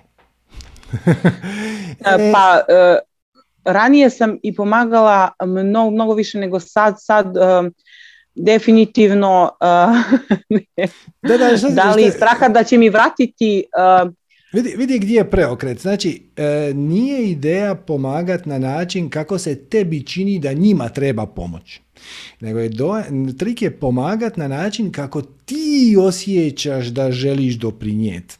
I onda će ljudi koji to trebaju primiti ući u tvoj život. Većina ljudi krene kalkulirati. Znaš, ono, ja sad želim se baviti time jer je tu laka lova, jer se tu da zaraditi, jer, jer to ljudima treba, jer kad kažeš to ljudima treba, zapravo je to kalkulacija u smislu lako ću doći do klijenata. E, ali sad okreneš stvar. Ono, šta ja želim ponuditi, za čime ja gorim? E, bez obzira što ne znaš nikog ko bi to htio, uzeo i onda kreneš iz te perspektive i onda ti se uđu ti u život ljudi kojima to treba. Znači, kreneš od svoje, eh, na prvi pogled zvuči egoistično, znači kreneš od svojih talenata, od svoje strasti, od svog veselja, ali znajući da te strasti, talenti, veselja, znatiželja nisu tu slučajno. Znači, dobila si ih od kreacije. Nisi ti došli, došla u dućan i onda si birala, hmm, da li da me više zanima cvijeće ili da me više zanimaju kompjuteri. Birat ću cvijeće. Ne, dobila si to. To, to je već u tebi. I nisi ti birala. E, to što si dobila, što je već u tebi, je tu sa svrhom, smislom i razlogom. Jer svemir ne radi greške. I svi smo mi dijelovi slagalice koja je tvori sliku koja je već savršena. Sve što treba je biti najbolji dio te slagalice. Znači, iskoristiti ono što već imaš, bez previše taktiziranja. U našem društvu uvijek imaš malo taktiziranja, ok, ali ono, tak, tak, to je dio izazova. To je dio izazova. Izbalansirati. A kreneš sa onim što je tebi uzbudljivo, što je tebi zanimljivo, gdje počneš um, sijajiti svoju strast. I onda se sve drugo posloži samo. Umjesto da kreneš od druge smjera što je tipičan, šta ljudima treba, aha, ja ću ući u ovu tržišnu nišu. ne, ne, ne. Ti napraviš svoju tržišnu nišu koja odražava tvoje specifične kombinacije talenata, mm, znati želje i tvega ostalo. I onda napraviš ono što treba. Znaš kako je rekao Henry Ford? Da sam, da sam išao pitat svoje klijente šta oni žele, oni bi rekli brže konje. Ali njemu je to bilo bez veze. On je htio napraviti auto. Ali nije, nije postojalo tržište auta u tom trenutku. Mislim, kad nikad nije znao za to. Kako će postati tržište auta kad to ne postoji. E, ali njemu je to zvučalo uzbudljivo. Čovječ je stroj koji ide sam. Pusti konje. Konji su, bit će ljudi koji će htjeti jahat konje i neka njih. Ja želim stroj koji ide sam. I on, kad je on napravio taj auto, onda se stvorilo tržište. Prije toga je nije postojalo uopće. Um, posao o kome govorim, dakle, bave se prodajom namešte, između ostalog ukrasnih predmeta, saksija, e, ne znam, tekstila za kuću itd. Nešto što bi možda bila moja strast je e, da uređujem, ne znam, Interijere. Da li poslovne prostore ili ne znam da ljudima pomažemo oko uređenja doma bi bila negdje moja strast, jer uh, i kući sama volim da, raz, da razmeštam namještaj bar jednom. Ali pazi, zato, zato, ti ne, zato ti ne treba nitko. Znači, ti se pa- doslovno oglasiš, ja sam dizajner interijera. I prijateljici to napraviš za džabe i napraviš sliku ono prije i poslije. I napraviš mali blog u kojem kažeš, e, ja ovdje sam krenula od ovog divnog prozora i to on je na zapadu, pa sam htjela iskoristiti popodnevno svjetlo, pa sam zato stavila tu ogledalo, i na taj način prezentiraš svoj proizvod. To može biti video, to može biti e, tiskana brošura, može biti blog post, može biti Facebook grupa, može biti na, na tvom profilu, niš posebno. Znači, možeš napraviti malu atrakciju od toga, ono, e, ljudi, dobila sam ovaj prostor, i onda napraviti mali fotostrip, svaka dva dana objaviti novu fotku šta si isprobala, šta je radilo, šta nije radilo i na taj način se promoviraš kao dizajner interijera. I onda ti jedan dan neko dođe i kaže ono, ajme super mi je šta si napravila ono tamo, da li bi i meni? Da. Znači, ne moraš tražiti ljude koji će unutar firme koja već prodaje cvijeće, tebe prihvatiti, primiti. Možeš to početi raditi samo. I onda, ako ti je tako lakše, ako ti je tako draž, pridružiš se firmi koja je kompatibilna sa time, ili napraviš svoju, ili, ili na, kraju, na, na kraju će to možda završiti, ćeš raditi seminare o feng shuiu. Znači, pustiš da te taj put odvede, ali ne moraš se trudit uključiti u nešto postojeće. Možeš to utiho, pomalo početi raditi sama i ljudi će doći. Ok? Ok. Da ćemo evo, pustiti nekog sljedećeg. Jel ti to odgovara na sva tvoja pitanja? Da, da. Hvala vam. Jel ti usmjerilo, jel ti pomoglo? Da. Super. Eto. Hvala na javljanju. Hvala i vama. Prijetno. Dobro. Namaste. Namaste. Eto ga. Da vidimo, evo recimo, recimo, Nataša. Zdravo Nataša. Zdravo. šta, ti to, šta ti to farbaš? Uh, pa me čujete? Čujem, čujem, kako ne? E, pa dokaz da radim svoju strast deset godina. Mm. Ali nećemo sad promovisati moju radionicu i moju strast, nego Jo, ne mogu verujem da si me prozvao. pa zanimalo me šta to slikaš. Onda gore vidim tvoju sličicu. Izazvala sam te. Mm. E, pa trenutno e, je u pitanju jedna žaba koja drži korpu sa srcima. Mm, u stvari radi magnete za frižidere, pa se spremam, pošto ova korona prošla, nadam se da je gotova moja pauza od više od godinu i po, pošto suveniri nisu nikom trebali, ovaj, pa sam imala pauzu, ali o pauzi i o stajanju sveta zbog mene ćemo neki drugi put. Nego sam htjela sada podijelim jednu priču, e, pre par dana mi je umro deda. Mhm. I mislim nije lepo to sad sam možda rekla, ali hoću nešto drugo da kažem. Od uvek sam ja mogla šta sam htjela. Bila drugačija, u stvari sam mislila sam drugačija. E, ceo svijet je bio bez veze, samo sam ja bila ono kako mhm. treba. Mhm. I mogla sam šta sam htjela i to da bi ja pre nekako kad je deda umro ishvatila E, da je on bio taj koji je uradio to da ja mogu šta hoću. I mhm. to jednom, deda je u stvari bio tapetar, mornar i tako, nije nešto bio puno školovan školom, ali gledaj šta je uradio. Mhm. Ja sam bila prvo unuč. E, išli smo na more, moji su se u međuvremenu razvijeli, to nije ni bitno. E, išli smo na more, ja sam bila mala, koliko sam mogla sjećam, šta ja znam, nekih četiri godine, recimo, ne znam. I deda je meni rekao, znaš Naco da si ti posebna? Ja sam bila mala. Mislim, nisam znala ni šta je možda to posebno. I on meni kaže, ovako malo bilo uz brijeg da se mi penjemo na, u naš apartman. I on kaže, gledaj, ajde ja i baka ovdje stojimo, a ti trči. Već je bilo. I kaže, gledaj, mjesec će samo tebe da prati. Ja se sjećam, ja u nekim papučama i haljinici trčim i ovako gleda mjesec i on mene prati. mm ja i dan danas, mislim sad je već to glupo, ali negdje pogledam mjesec i ja vidim da on mene prati. Mhm. Ja se sjećam, sam ja jako dugo mislila, sam ja ono, ne znam ni ja, čim on mene prati, a drugi ljudi ono kao oni stoje, jel, a on mene prati. mm Hoću da kažem koliko je deda, da li svesno ili nesvesno, uradio jednu stvar u mom životu. Da ja nisam bila u pubertetu ružna, imala velik nos, velike uši i tako to, zato što sam ja bila poseb. mm E sad, da li kažem on to radio svesno ili ne, nije ni bitno. Ali hoću da kažem koliko jedna mala stvar može za nekog da uradi sve. Ja sam uvek mi, bi, mogla šta sam, kažem mogla šta sam htjela. E, išla uz očin. Mhm. tako, tako mogu da kažem.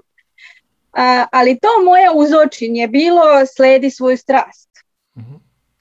Znači, kad sam pisala akademiju, mama nije mogla da me školuje, ja sam rekla da se udati ja sam se udala.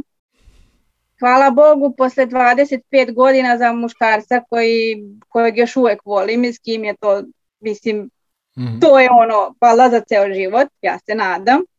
E, kad su rekli ne može žensko vozi kola, ja kao kakav krš voziš, meni je muž kupio golfa jedinicu sa auto otpad. Ja sam ga voljela najviše na svijetu. Mhm. E, I sada se svi čude, ja vozim kombi, i sad se svi čude kad izađe žensko iz kombi. Ali može mi se. E, hoću da kažem da je moj cijel svijet. Kad je korona počela, ja sam mislila e, jo, baš mi ovo treba. Yes. Čerka treba se porodi. Ja, pored ovog mog posla, ne bi mogla biti s njom ono, više od nedeljak dana. Da, da. E, poslije toga sam renovirala sama stan ja mogu šta hoću. Mhm. E, hoću da vam kažem da, mislim ne znam u kom smjeru se ova moja priča otišla i da li to nekom treba, ali hoću da kažem da, da i pre ovog učenja svog i slušanja vas i mislim tek sad sam svesna svega što sam živjela do sada. U stvari sam ja i do sada živjela to što je trebalo, mhm, mhm. ali sada sam shvatila da oko toga postoji jel, neka nauka i da ja to malo uh poboljšam, ako može. Može. Samo evo bi dodao bi jednu, jednu crticu. Znači, krenuli ste od toga da je deda umro nedavno. Ali pa niste, pa da. ali niste ga izgubili. Svaki e, nisam. E, da. Svaki e, kad pogledate u mjesec... u svemu tome. E, na mhm. sahrani bila sam tužna, zato što ga neću više pomaziti po njegovoj beloj kosi, ali e, mjesec je još uvijek tu. Da, da. Znaš? I bit će. Da. E to, E, e, malo drugačije gledaš na, e, na svet, na, na te takve stvari, na svijet kao fizički, mhm. na to. Mhm. E sad, mhm.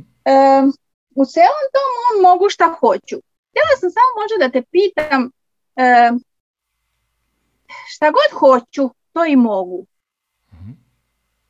Ali moja strast je možda ova umetnost. Mislim, ne možda, čim to traje toliko i, i budim se, evo sad, na primjer, oteram ih sve, pustite me da radim. Znači, ja jedva čekam da dođem. Mm-hmm. Posle deset godina, još ima tu nekih, ono, nekad mm-hmm. ne šta ja znam.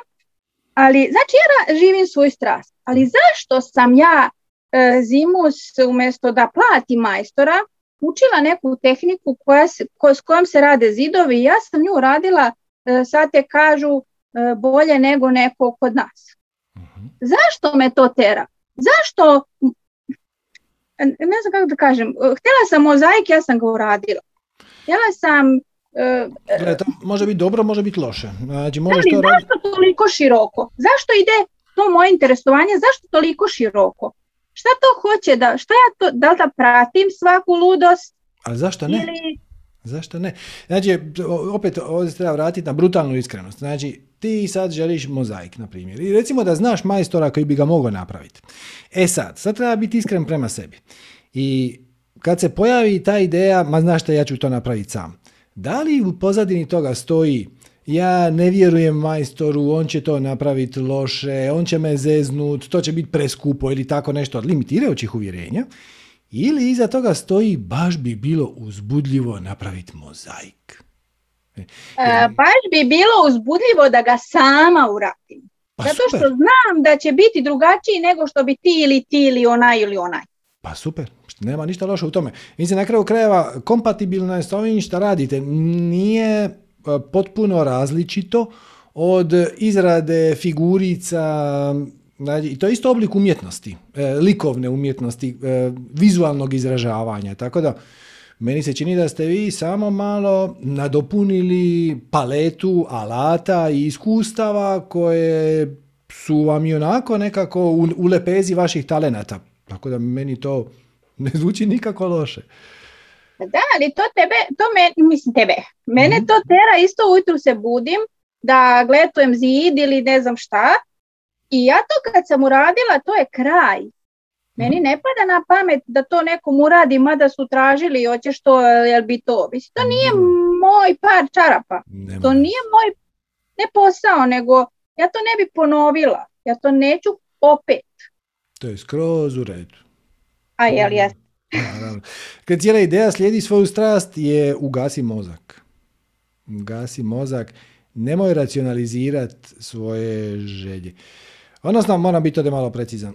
E, mozak, odnosno naš um, ima tri funkcionalne cijeline. Ovo je jedna malo poglavlje iz džnana joge. Jedan je manas. Manas je ovaj čavrljajući um. To je ovaj, zašto, kako, e, ni, ti nisi dovoljno dobar, ti jesi dovoljno dobar, šta ako napravim, šta ako ne napravim, šta će drugi misliti o meni. On stalno nešto priča, bla, bla, bla, bla. Drugi funkcionalni dio, druga funkcionalna cijelina mozga je budi. Budi je intelekt. Intelekt je onaj dio uh, mozga koji nam pomaže da se suočimo sa izazovima. Znate ono, donesete namještaj iz Ike, ono u kutiji donesete ormar i odmah se uključi manas. Ja to neću znati, ja, šta ako, ako, bude dijelova viška, ako bude dijelova manjka, šta ako to ne bude držalo, šta ako to padne, šta ako to ne budem znala, šta ćemo, će se svi smijeti to. A Budi kaže, hm, da vidimo, tri vika tipa A, a tri, tu su, dobro. Vratnica tipa B, a, evo je. E, to je razlika između manasa i Budija.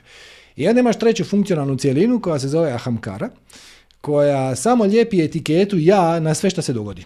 Znači, ona će za sve što smisli Manas i za sve što smisli Budi će ona reći ja. Znači, Manas kaže ono, hoću li ja to znat? A, ja, hoću li ja to znat? E, hoću li ja, jesam li ja dovoljno dobar? Ali jednako tako, ako sastavljaš ormar i vidiš vratnicu na podu, onda Hamkara kaže da li ja imam vratnicu. Znači, e, I te dvije funkcionalne cijeline mozga treba razlikovati. Budi i manas. Manas samo blebeđe. I manas ima razloge, ali zapravo manas samo reflektira vibraciju koju već jesmo.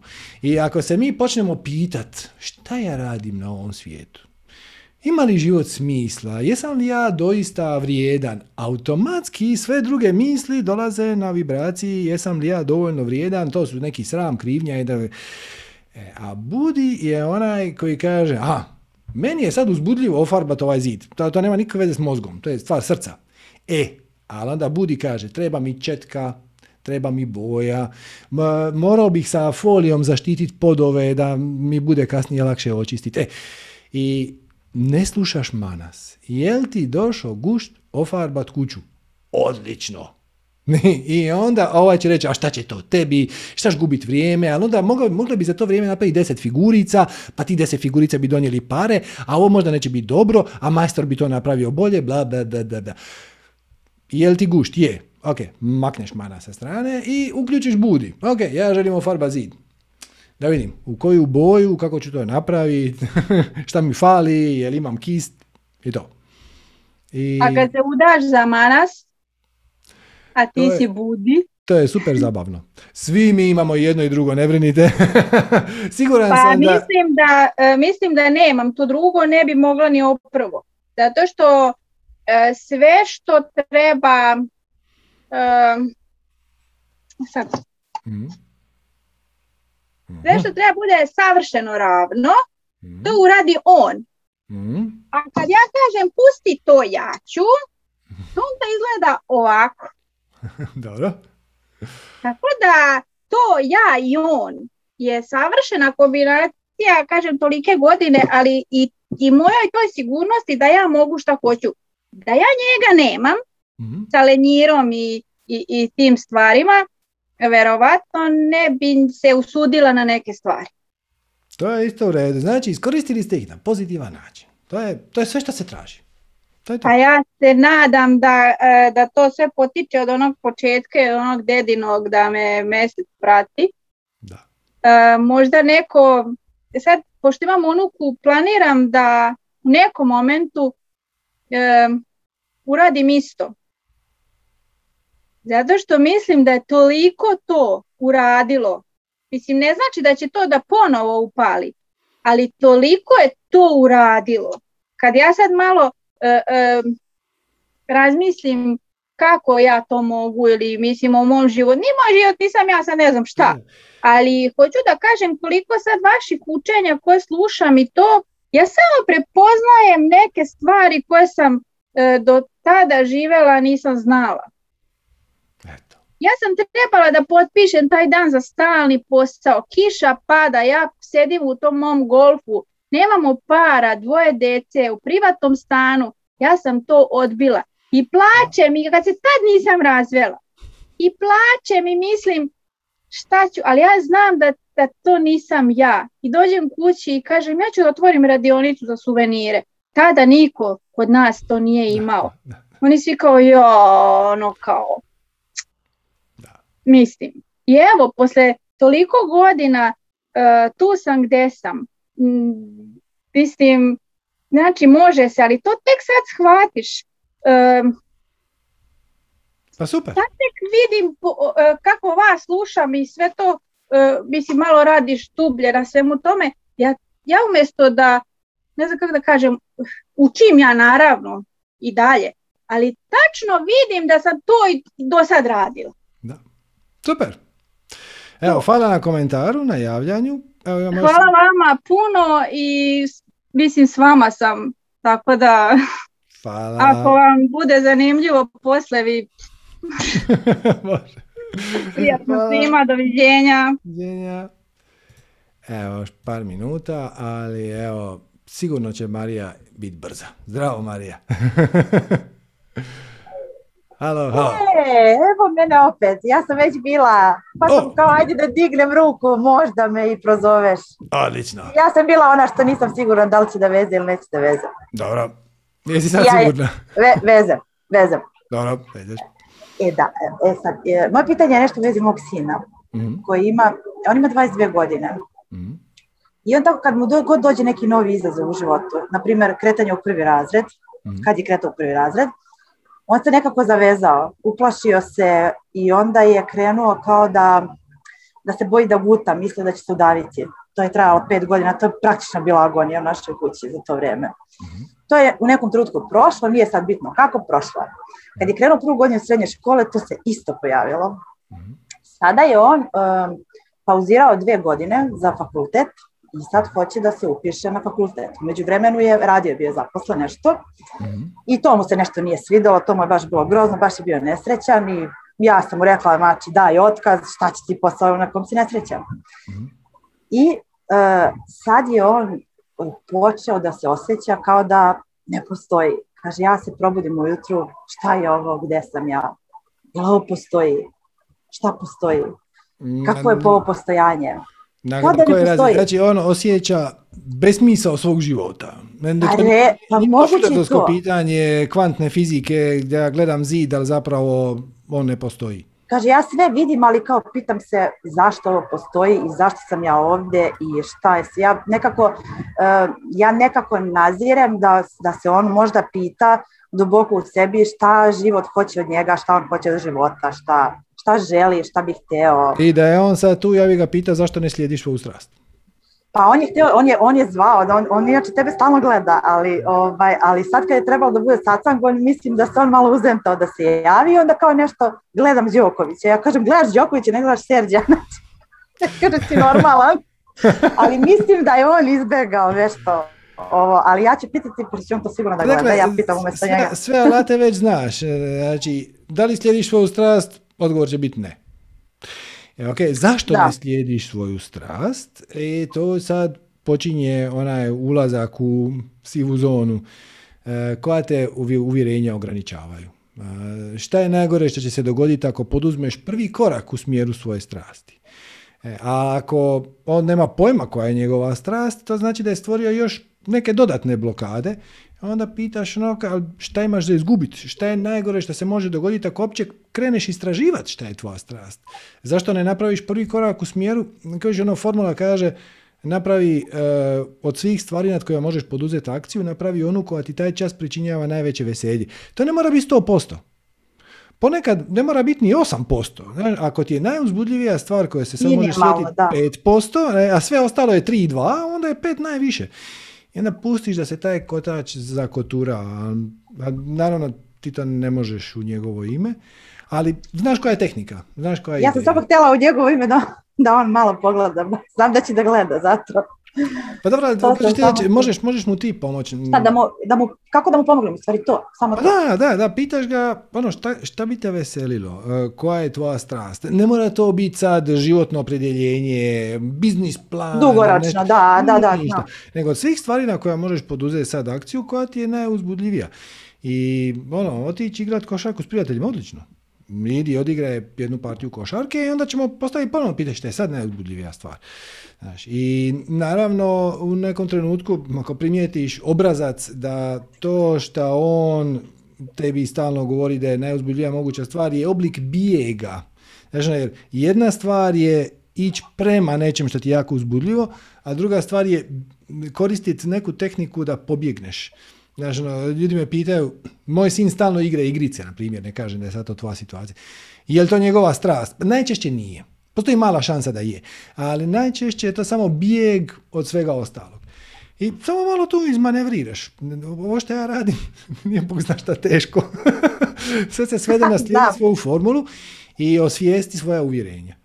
I na kraju ti se većina uvjerenja svede na nisam dovoljno dobar, nisam dovoljno voljen, ja tu ne prihvat, pripadam, e, svi će mi se smijati, odbacit će me prijatelji, odbacit će me društvo. To, Završit će pod mostom, da.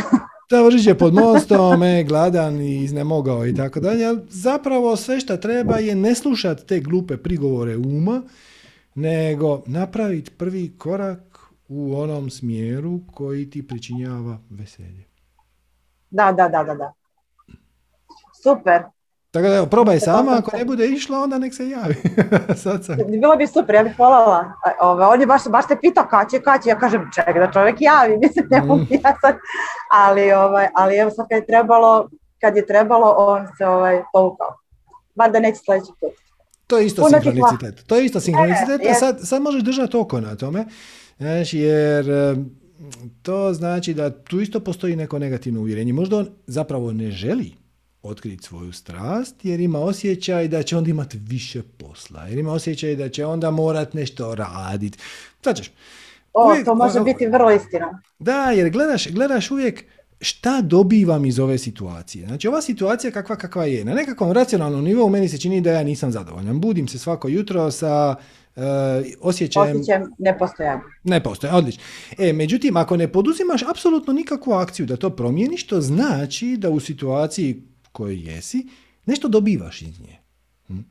Možeš pitati... Ja mislim da je to toplo porodično gnezdo. Ono, nekako radije ću se ovdje, ovdje mi je, dobro mi je, toplo mi je, nije, nije bi baš ugodno skroz, volio bih ja što s sobom, ali ovo mi je poznato i ovo znači, je... strah od nepoznatog, e, ali opet meni je, uvijek mi je fascinantno, ljudi pričaju o, toj, o zoni ugode ili o zoni komfora, ali ljudi koji pričaju o zoni ugode, ako ih pitaš, je li ti stvarno ugodno? Znači, ti kažeš da si ti u zoni ugode, u zoni komfora, ali budiš se svako jutro sa osjećajem besmisla. Mislim, to, me to ne zvuči ni ugodno, ni komfortno. To je više zona poznatog. Da, zona poznatog. Šta znači da iza toga stoji uvjerenje da je ovo sad poznato, vrlo vjerojatno bolje od bilo čega novog. Što samo nije točno. I ko zna kako će mi biti. Ovo mi je ipak sigurno... Ali i opet, ako kažeš ko zna kako će mi biti i na to pridijeliš, ali ovo, ovo ti odlučiš, pridijeliš etiketu straha, onda se bojiš, ja nemaš tjeskobu od, od nesigurne yes. budućnosti. Ali ako kažeš, u, baš zanimljivo, to je avantura, to je uzbuđenje, saznaću više o sebi, bit će možda neugodnih stvari, ali mogu ja to podnijeti, bit će sigurno i puno dobrih stvari. I sve šta želim i sve šta trebam se uvijek nalazi sa druge strane straha, onda, znači, nije poanta u okolnostima vanjskijim, poanta je u tome šta mi s njima napravimo. Mi im pridjeljujemo preznak.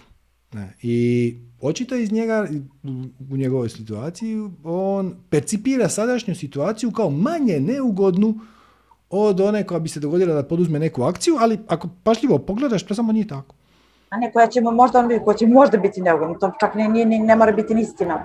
A s druge strane uspoređuje sa ovom situacijom koju percipira kao ugodnu, a zapravo nije, jer se nije, budi da. sa osjećajem besmisla. Pa, da, nije, ne može biti ugodna, da. Evo. Ako se tako osjeća. Da, evo, možeš tu malo poraditi, pa ako ne bude išlo, neka nazove i ćemo riješiti. Ja ću da ga, natjerat ću ga. hvala, hvala, hvala, hvala još jednom, svako dobro. Svako hvala, dobro. Hvala tebi također. Bog, bog. Ćao. Eto ljudi, to je bilo sve za danas. Uh, hvala vam lijepa na vremenu i pažnji. Nadamo se da vam je bilo zanimljivo, ugodno i korisno. I ako je, evo, molit ćemo vas da nas podržite s nekom donacijom. www.manifestiranje.com kroz donacija. Na svakoj smo donaciji više nego uh, zahvalni. Pijeto, uh, ništa. Čujemo se ponovno uskoro, dobit ćete za ovaj masterclass e, sve dodatne informacije. Ako ne znate kako biste došli do toga, ili se približite na našu grupu na Facebooku, ili na Viber zajednicu, ili na e-mail, newsletter, pa evo, pa pratite informacije koje stiže. Najljepše zahvaljujem još jednom, svako dobro i namaste.